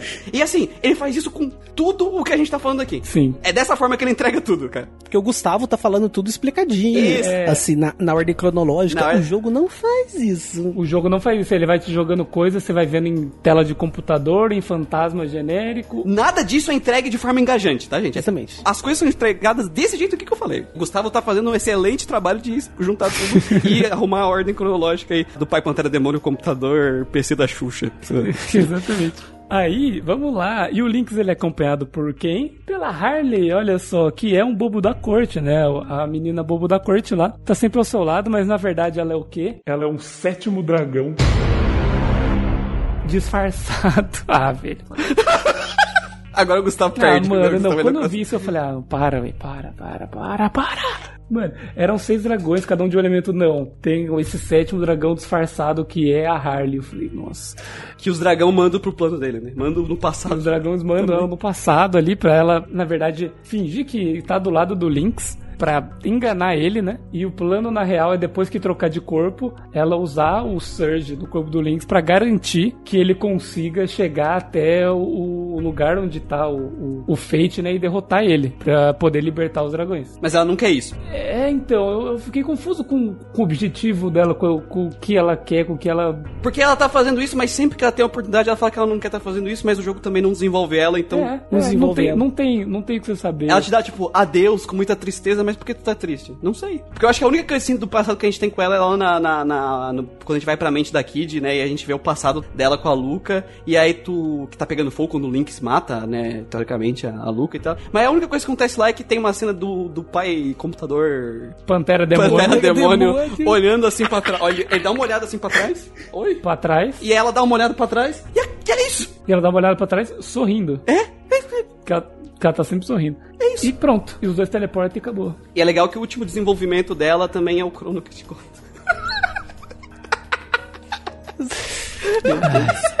Beleza, é, depois a gente derrota o Fate, os dragões eles se libertam e se juntam, vira o Dragon God, que é, que é o dragão suruba de, de massinha. Que lá. Eles pegam todas as massinhas coloridas, junta tudo assim, vira aquela massinha marrom feia pra caralho. Isso. Essa parte eu fiquei realmente bem confuso, me ajudem aqui. Porque a gente enfrenta esses dragões, aí o Beltazar fala que na verdade aqueles dragões seriam a representação do Dragon God, mas que ainda não tá com seus poderes plenos porque eles foram absorvidos pelo Time Devour What? e que aquilo que a gente enfrentou era apenas uma fração do que eles eram. E Isso, aceita. É isso, Gustavo, não tem mais nada. Aceita, mas tá. Não tem explicação, tá? É isso? É isso. E depois que a gente derrota, a gente ganha o Time Egg, né? Que é pra poder enfrentar o Time Devour. Só que é o Beltazar que dá pra gente. Ele tava com tempo então, ele podia ter te entregado a qualquer momento. Ele podia ter me entregado no começo do jogo. Não precisava enfrentar dragão, não precisava enfrentar Fate, não precisava enfrentar nada. Ô, mano, tem, tem isso aqui, ó. Tu vai lá e bate nesse negócio pra mim. Por- porque assim, se eu tivesse derrotado o Dragon God e obtido o Time Egg, é Dele? uma coisa. Deles, é, teria sentido. Mas não, cara, foi o Beltazar que deu pra mim o Time Egg. Eu falei, mas e aí, mano? Caralho, eu precisava ter feito tudo isso? Vai tomar. Precisava, tu precisava ter que perder teu corpo aí, pegar o, o negócio dos dragão pra criar, pegar o teu corpo Pantera Demônio e transformar num bebê, é, Sérgio. E aí o bebê Sérgio crescer peladão e aí ele pegar a roupa ali no armário que tava do lado, que é exatamente igual a roupa que ele tinha. Tu não recupera o teu corpo, tu faz um corpo novo, basicamente. Exatamente. É você. Caralho. Quando você tá de pantera ali, você precisa do seu corpo pra você poder acessar a sala do. do Frozen Flame. Você tá de pantera. O Lynx, na verdade, ele é o pai, pantera, demônio, supercomputador. E ele também é o E Sérgio. ele também é o Sérgio, cara. Olha só. É, Então ele é, É o pai, filho, cara. Pantera Demônio, supercomputador. É o, compu... é o computador, pai, filho, demônio, pantera. Pantera, demônio, acho que ficou melhor. Demônio Pantera. E assim, pra acessar a sala do Fate, o o Sérgio precisava do corpo dele, né? Ele vai atrás do Lynx pra trocar de corpo com ele de volta? Não. Ele leva um item até um altar e tem uma cutscene bizarrésima na qual ele nasce de novo, sem um, um corpo de um bebê, que ele, ele sei lá o que, que acontece com o corpo que ele tava usando. Ele cria um bebê, que é o bebê Sérgio, ele cresce e fica da idade que ele tinha anteriormente e sai pelado de dentro de um vidro ali e tá Que tudo certo ele, que os dragão ajudaram ele a fazer isso, que teoricamente eles estavam manipulando ele, né? manipulando a gente, só que sem ter pedido pra gente fazer nada. A moral do plot twist é tipo, ah, você achou que os dragões estavam te ajudando, mas eles estavam te manipulando, eles estavam te manipulando. Só que assim, pra mim, pra existir Sim. manipulação, tu tem que manipular a pessoa pra escolher. Tu tem que fazer a pessoa escolher uma opção que não é a certa. Fazer ela agir de um jeito que ela não agiria, sabe? Tu forçar ela a agir do Pra jeito que ela não agiria. né? Exato, precisa fazer isso. Só que, literalmente, tudo o que a gente faz pra isso tudo acontecer, inclusive pros o pai, filho, computador, Pantera Demônio voltar a ser o bebê Sérgio, pra depois ser, voltar a ser o Sérgio clone, não Pantera. A gente não tá fazendo isso porque os dragões estão manipulando a gente, tá fazendo isso porque o puto roubou nosso corpo e levou lá pro lugar. E aí tem uma barreira, eu não consigo destruir a barreira sozinho. E se eu quiser o meu corpo de volta, eu tenho que enfrentar. Tipo assim, eu não tenho opção. Eles não estão me manipulando, porque eu tô fazendo a única coisa que eu posso fazer. E quem fez isso é o, o, o, o Lynx. É o Fate que me obrigou a fazer isso. Talvez é o Fate só fez isso porque ele estava sendo manipulado pela Harley pra fazer isso. Só que o jogo também não explica isso direito, porque as únicas coisas do passado que tem ela é tipo olhando pra trás, sabe? Nunca mostra a influência da Harley sobre o, o Lynx, nem sobre o Sérgio, nem nada. Ela só tá do lado sendo enigmática e não falando nada. Não parece que ela tá influenciando ele em Sim, nada, né? parece tudo que é decisões do Lynx e ela só tá do lado falando francês e sendo É chato. uma- a função dela era estressar ele ao ponto de ele só tomar uma decisão merda, tá ligado? Essa que era a função dela. Exatamente. E daí no final meio que fica tipo, nossa, mas veja só, ele tinha uma motivação muito boa pra fazer o que ele tava fazendo, que é evitar que o, o Dragon God se una novamente e não sei o que. Só que o problema não é o Dragon God, o problema é o Time Devour, sabe? Que o cara tinha o Egg. E o Dragon God nem era o Dragon Nem God. era o Dragon God mais, ele era só uma fração do que ele era. Então não tem muito motivo de eu ter que me preocupar com ele, com ele se libertar. E outra, cara, se o Lynx tava lá pra salvar a humanidade do Dragon God, por que que ele se fez de vilão? Por que que ele não chegou pra mim e falou assim, ô mano, ô, rapidão, Devolve a chave da minha casa. eu vou precisar que você venha comigo numa parada, porque a gente vai precisar fazer um negócio aí. É assim, assim, assim, assim, assado, mano. Vamos lá comigo. O próprio Time Devolver parece que ele é uma existência que seria perigosa pro objetivo do Fate. Sim, pra todo mundo, pra todo mundo. Os Dragon Gods também, tipo, não sei, cara. E o foda é que assim, o Lynx, a segunda vez que tu encontra ele, que é lá onde dá, ele pega teu corpo, é, que ele te manipula pra ir lá e, E roubar seu corpo. dá facada na E Kid, Kid. e tal. E- ele se demonstra um sádico, um escroto. Não tem como tu achar que esse cara é Sim. bom. É o momento que tu, tu sabe algumas coisas. Ele é um escroto. Ele até tem uma hora que ele faz a Kid te enfrentar, mas é tipo, isso acontece isso uma vez durante o jogo, depois o jogo não usa isso pra porra nenhuma, que a próxima vez que tu encontra Verdade, ele. Vocês estão no esconderijo, ele aparece a primeira vez como Dark Surge, né? Que muda portrait, ele tá com uma roupinha diferente. Ah, ele foi trocar de Ele roupa. foi trocar de roupa. Porque a sua roupa é. né? Daí ele aparece lá, aí ele faz a Kid atacar você, porque ele te engana, e de repente eles tipo. Ah, olha só, estou com a Kid agora. E os dois vão embora e pronto. E, e pronto, acabou. Não tem mais nada. E aí a próxima vez que tu encontra, não- esse não te explode, não se desenvolve nada. Tipo, aqui está no chão, ah, eu botei a alma dela para o espaço-tempo... Pra dormir no espaço-tempo 4 e você nunca mais vai recuperar a alma dela, a menos que você tenha a Masamune e, e esse item que tem o nome do jogo, sabe? Sabe o que que é foda? A gente falou bastante coisa aqui, bastante informação. O que que dessas informações está no primeiro CD? Que é 30 horas de jogo. É o Sérgio perdendo o corpo, a Harley te dizendo, olha, pra te recuperar teu corpo, tu vai ter que precisar da ajuda dos dragões, que vão te ajudar, que, pegando a essência deles. A relíquia, né? A Você, relíquia, né? a re- as relíquias deles vai conseguir criar esse item que você vai recuperar seu corpo e conseguir entrar lá no, no Que não, negócio. faz, que não faz sentido nenhum, mas também, né? Ela não tá dando foreshadowing pra nada do que a gente falou, tá? A- Os dragões não te dão foreshadowing pra nada. E que a gente falou, eles não estão te mandando pulando porra nenhuma porque tu é obrigado a fazer isso, sabe? O Lavos trouxe eles pra cá e eles são, ficam puto com a humanidade, beleza? Porque na realidade dele, o Lavos nem fez nada pra ele, não existe Eles nem humanidade o que na realidade. humanidade. dele. É verdade, o, Lavos nem destruiu a, a civilização deles. Então, sabe, é meio estranho. O resto do que a gente falou até agora tá em 5 horas do segundo CD, cara. É. É os é caminhões e caminhões. E as coisas são, é, são contadas de forma. Espaçadas. Conta, tipo assim, o que, que ele, o jogador de precisa de informação pra entender o que vai acontecer agora. Bem no momento, bem no momento. é. Aí beleza, ah, pra entender a história dos dragões, eu preciso entender isso. Então vai aparecer o fantasma do Baltazar junto com o fantasma Baby do Crono, da. da Marley do. Da Luca, e aí ele vai contar mais exposição, e aí tu enfrenta o dragão, aí ele te conta mais exposição, ele te entrega o negócio do, do tempo, lá do Time Egg, aí tu vai lá enfrentar o boss, e a Luca te conta toda a história do, do plot lá que o Gustavo falou, da, da filha clone, ali, ali é o momento que ele fala da filha clone, não tinha nenhum, não tinha muita dica disso durante o jogo De muita não, tinha nada. pra te saber o pai do Lynx e todo o que a Harley queria, tu tem que falar com o Crono, tá ligado? E com a, a Marley. Os Baby Echo né, deles. Vocês estão entendendo como essa história foi entregue? Claro, ela é, ela é complexa e tudo mais, mas não adianta dizer, ah, não, o jogo tem uma história excelente porque ela é complexa. Mas tu leu ela na tela de um computador, por isso que a gente brinca, vale mais a pena tu ir na Wikipedia e ler, porque vai ser literalmente a mesma Lendo coisa. Wikipedia. Não é os personagens, o desenvolvimento dos personagens que entregou isso. Não é uma coisa natural de tu enfrentando os boss do jogo e descobrindo isso, sabe? Não é os, nem os personagens do jogo estão te contando isso. Não é o Lynx que tá te contando o Fate, o pai, A o filho, Harley. Pantera, demônio, a Harley, a Kid. Não, é o Baby. Acabei de lembrar de uma coisa agora. A Kid participava de um grupo chamado Radical Dreamers, que nunca mais falaram disso no jogo também, foda-se. É referência ao Radical Sim, Dreamers. né? sim. Mas nem falam mais nada disso também, tipo, foda-se. É porque assim, ele queria contar uma história pra Kid, ele nem Ele não contou nada, ele Essa não que é a contou realidade. da Kid, exato. Ele queria contar uma história da, da, da irmã do Magus. Não contou, não contou. Ele contou no final do jogo, ele, nos últimos 5 horas ele lembrou que tinha que contar uma história e encheu de texto. Foi E isso. deixa eu trazer aqui agora uma coisa, uma coisa que você puxou aqui, que é importante falar, que assim, a história da irmã do Magus, lembrando que a pessoa mais interessada em trazer a irmã dele de volta era a porra do Magus, que foi jogado pra fora do enredo do jogo. Cara, por que que a porra do Beltazar, cara, tá fazendo toda essa putaria pra trazer escala e, e o Magus... Sim. Cadê a porra do Magus, caralho? Cato falou isso em entrevista, tá? Não é a gente que tá teorizando.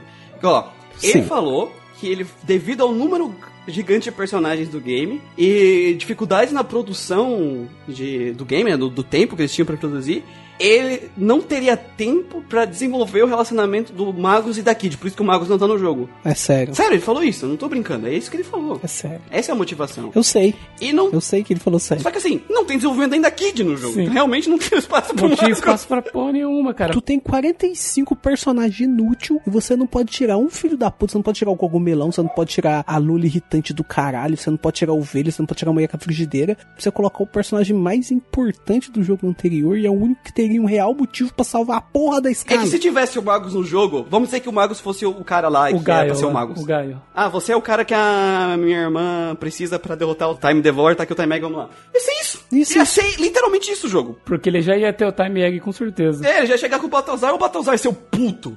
Me dá essa O merda. Magus não tem papo na língua, cara. O Magus, o objetivo dele no final do Chrono Trigger era salvar a escala, salvar a irmã dele. Ele volta no passado, vira uma coisa, é, é, faz toda aquela merda justamente pra poder salvar a irmã dele. Se ele tivesse nessa merda, ele ia falar, cara, vamos embora dessa merda aqui, vamos resolver essa porra.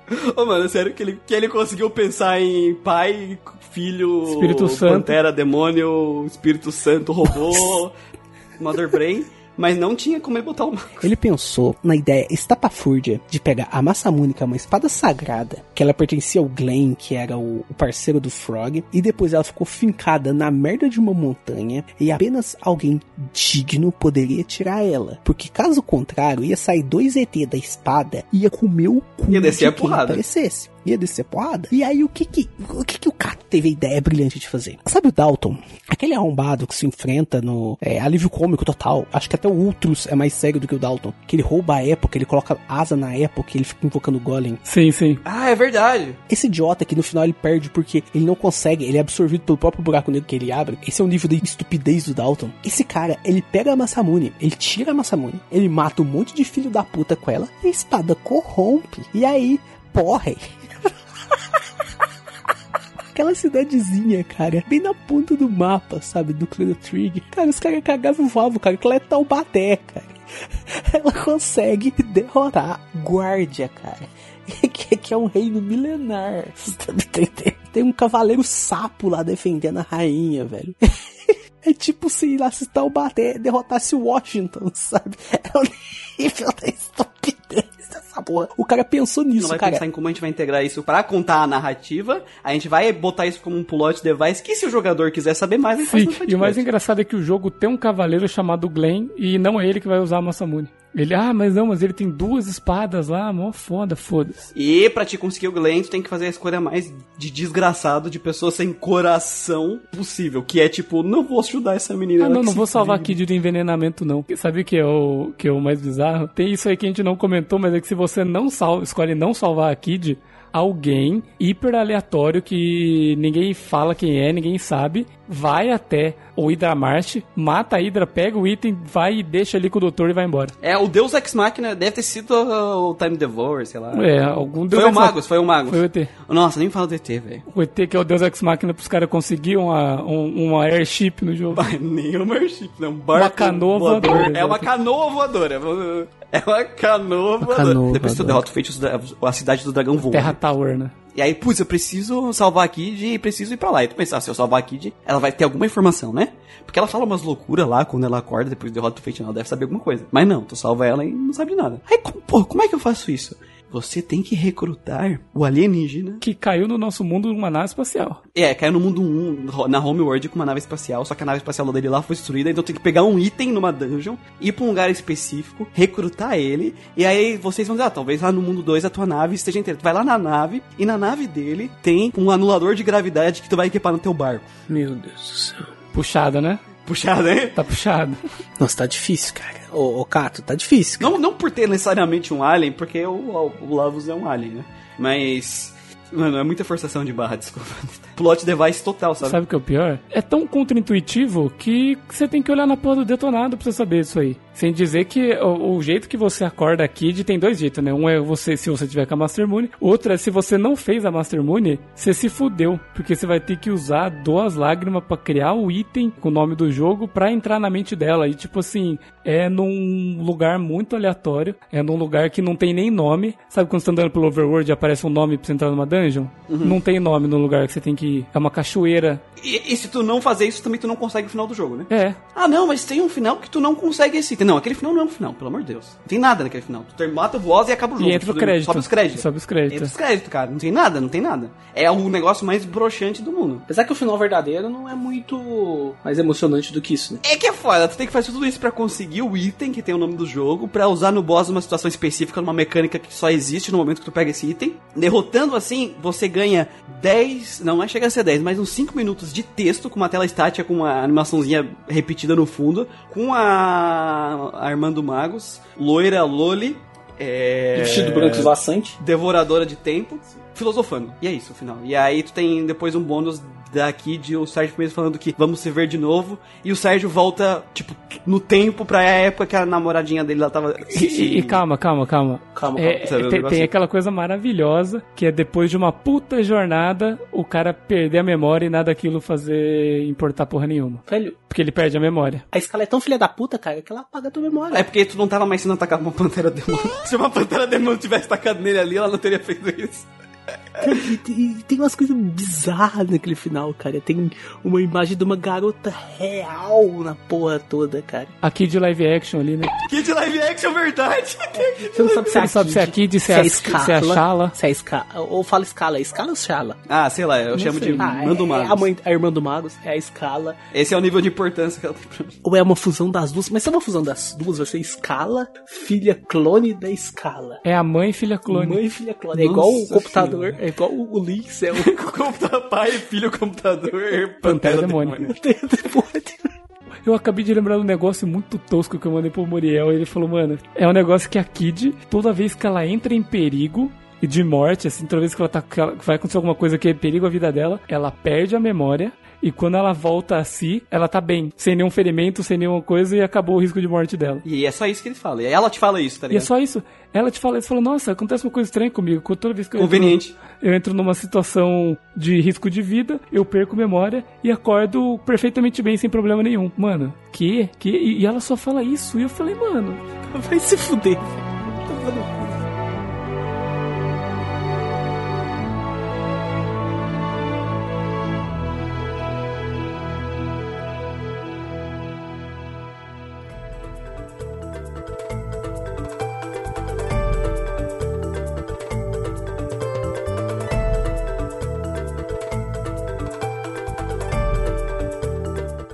Essa, gente, é toda a história complexa de. Daquele que não deve ser nomeado, basicamente. de- Mas jamais vai vencer o final alternativo que o Sérgio trabalha numa loja. o final alternativo do, do, do Sérgio tocando tambor ali na, na banda do Nick é a melhor coisa do mundo. Tocando batuque. Ou ele na loja, velho. Cara, as reações do Gustavo vendo o final alternativo, ele, caralho, a mulher chamou a outra de fedida, mano. Esse negócio assim.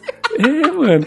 Esse pra mim é o final verdadeiro do jogo. Com O final certeza. verdadeiro é, é as minas é as mina quebrando pau na, na lojinha ali, velho. Mano, é o, é o Sérgio trabalhando na lojinha da, da menina que vende elemento em Termina. Aí a amiga de infância dele entra, olha pra ele e fala: Por que, que ele resolveu trabalhar aqui? Não sei o quê. Hum, eu acho que aquele elemento ali tá meio podre, hein? Tá cheirando.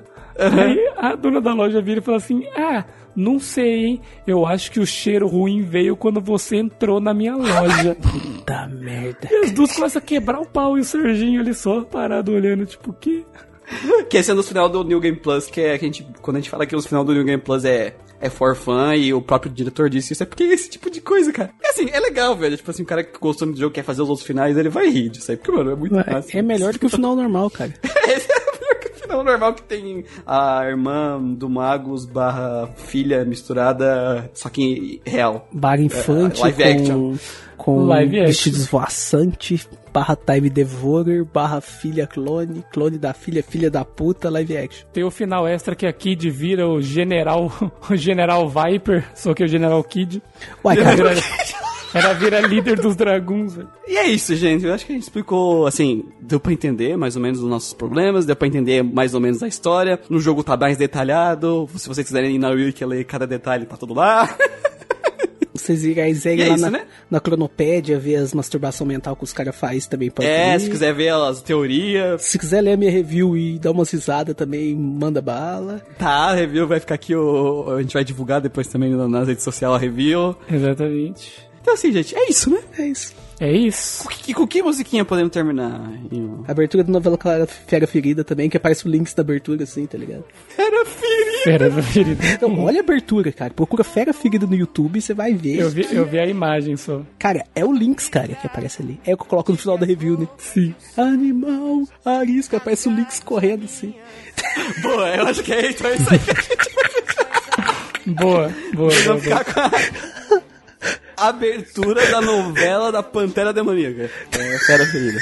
Fera ferida. Boa. Não dá, velho. Desculpa. Se fuder pra essa merda, cara. Eu vou tomar no cu. Tchau, gente. Ai, deu, deu, deu, deu. Esquece o risco, me deixei enganar e até me levar por você.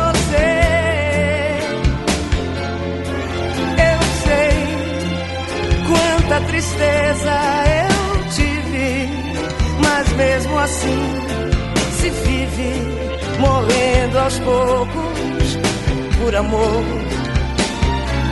Eu sei, o coração perdoa, mas não esquece à toa.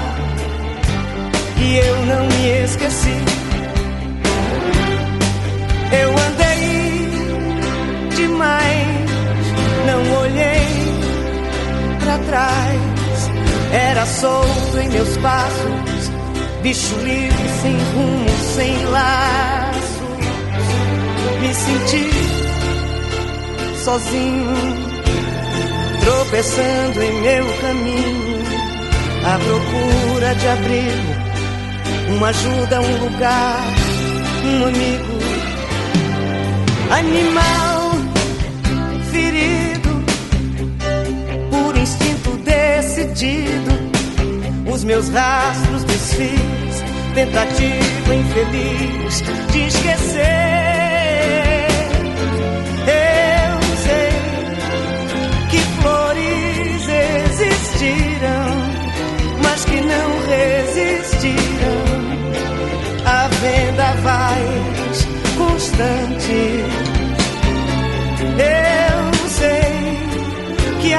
Cicatrizes falam, mas as palavras calam o que eu não me esqueci. Não vou mudar, esse caso não tem solução. Sou fera ferida no corpo, na alma e no coração. Não vou mudar. Esse caso não tem solução. Sou fera ferida no corpo, na alma e no coração.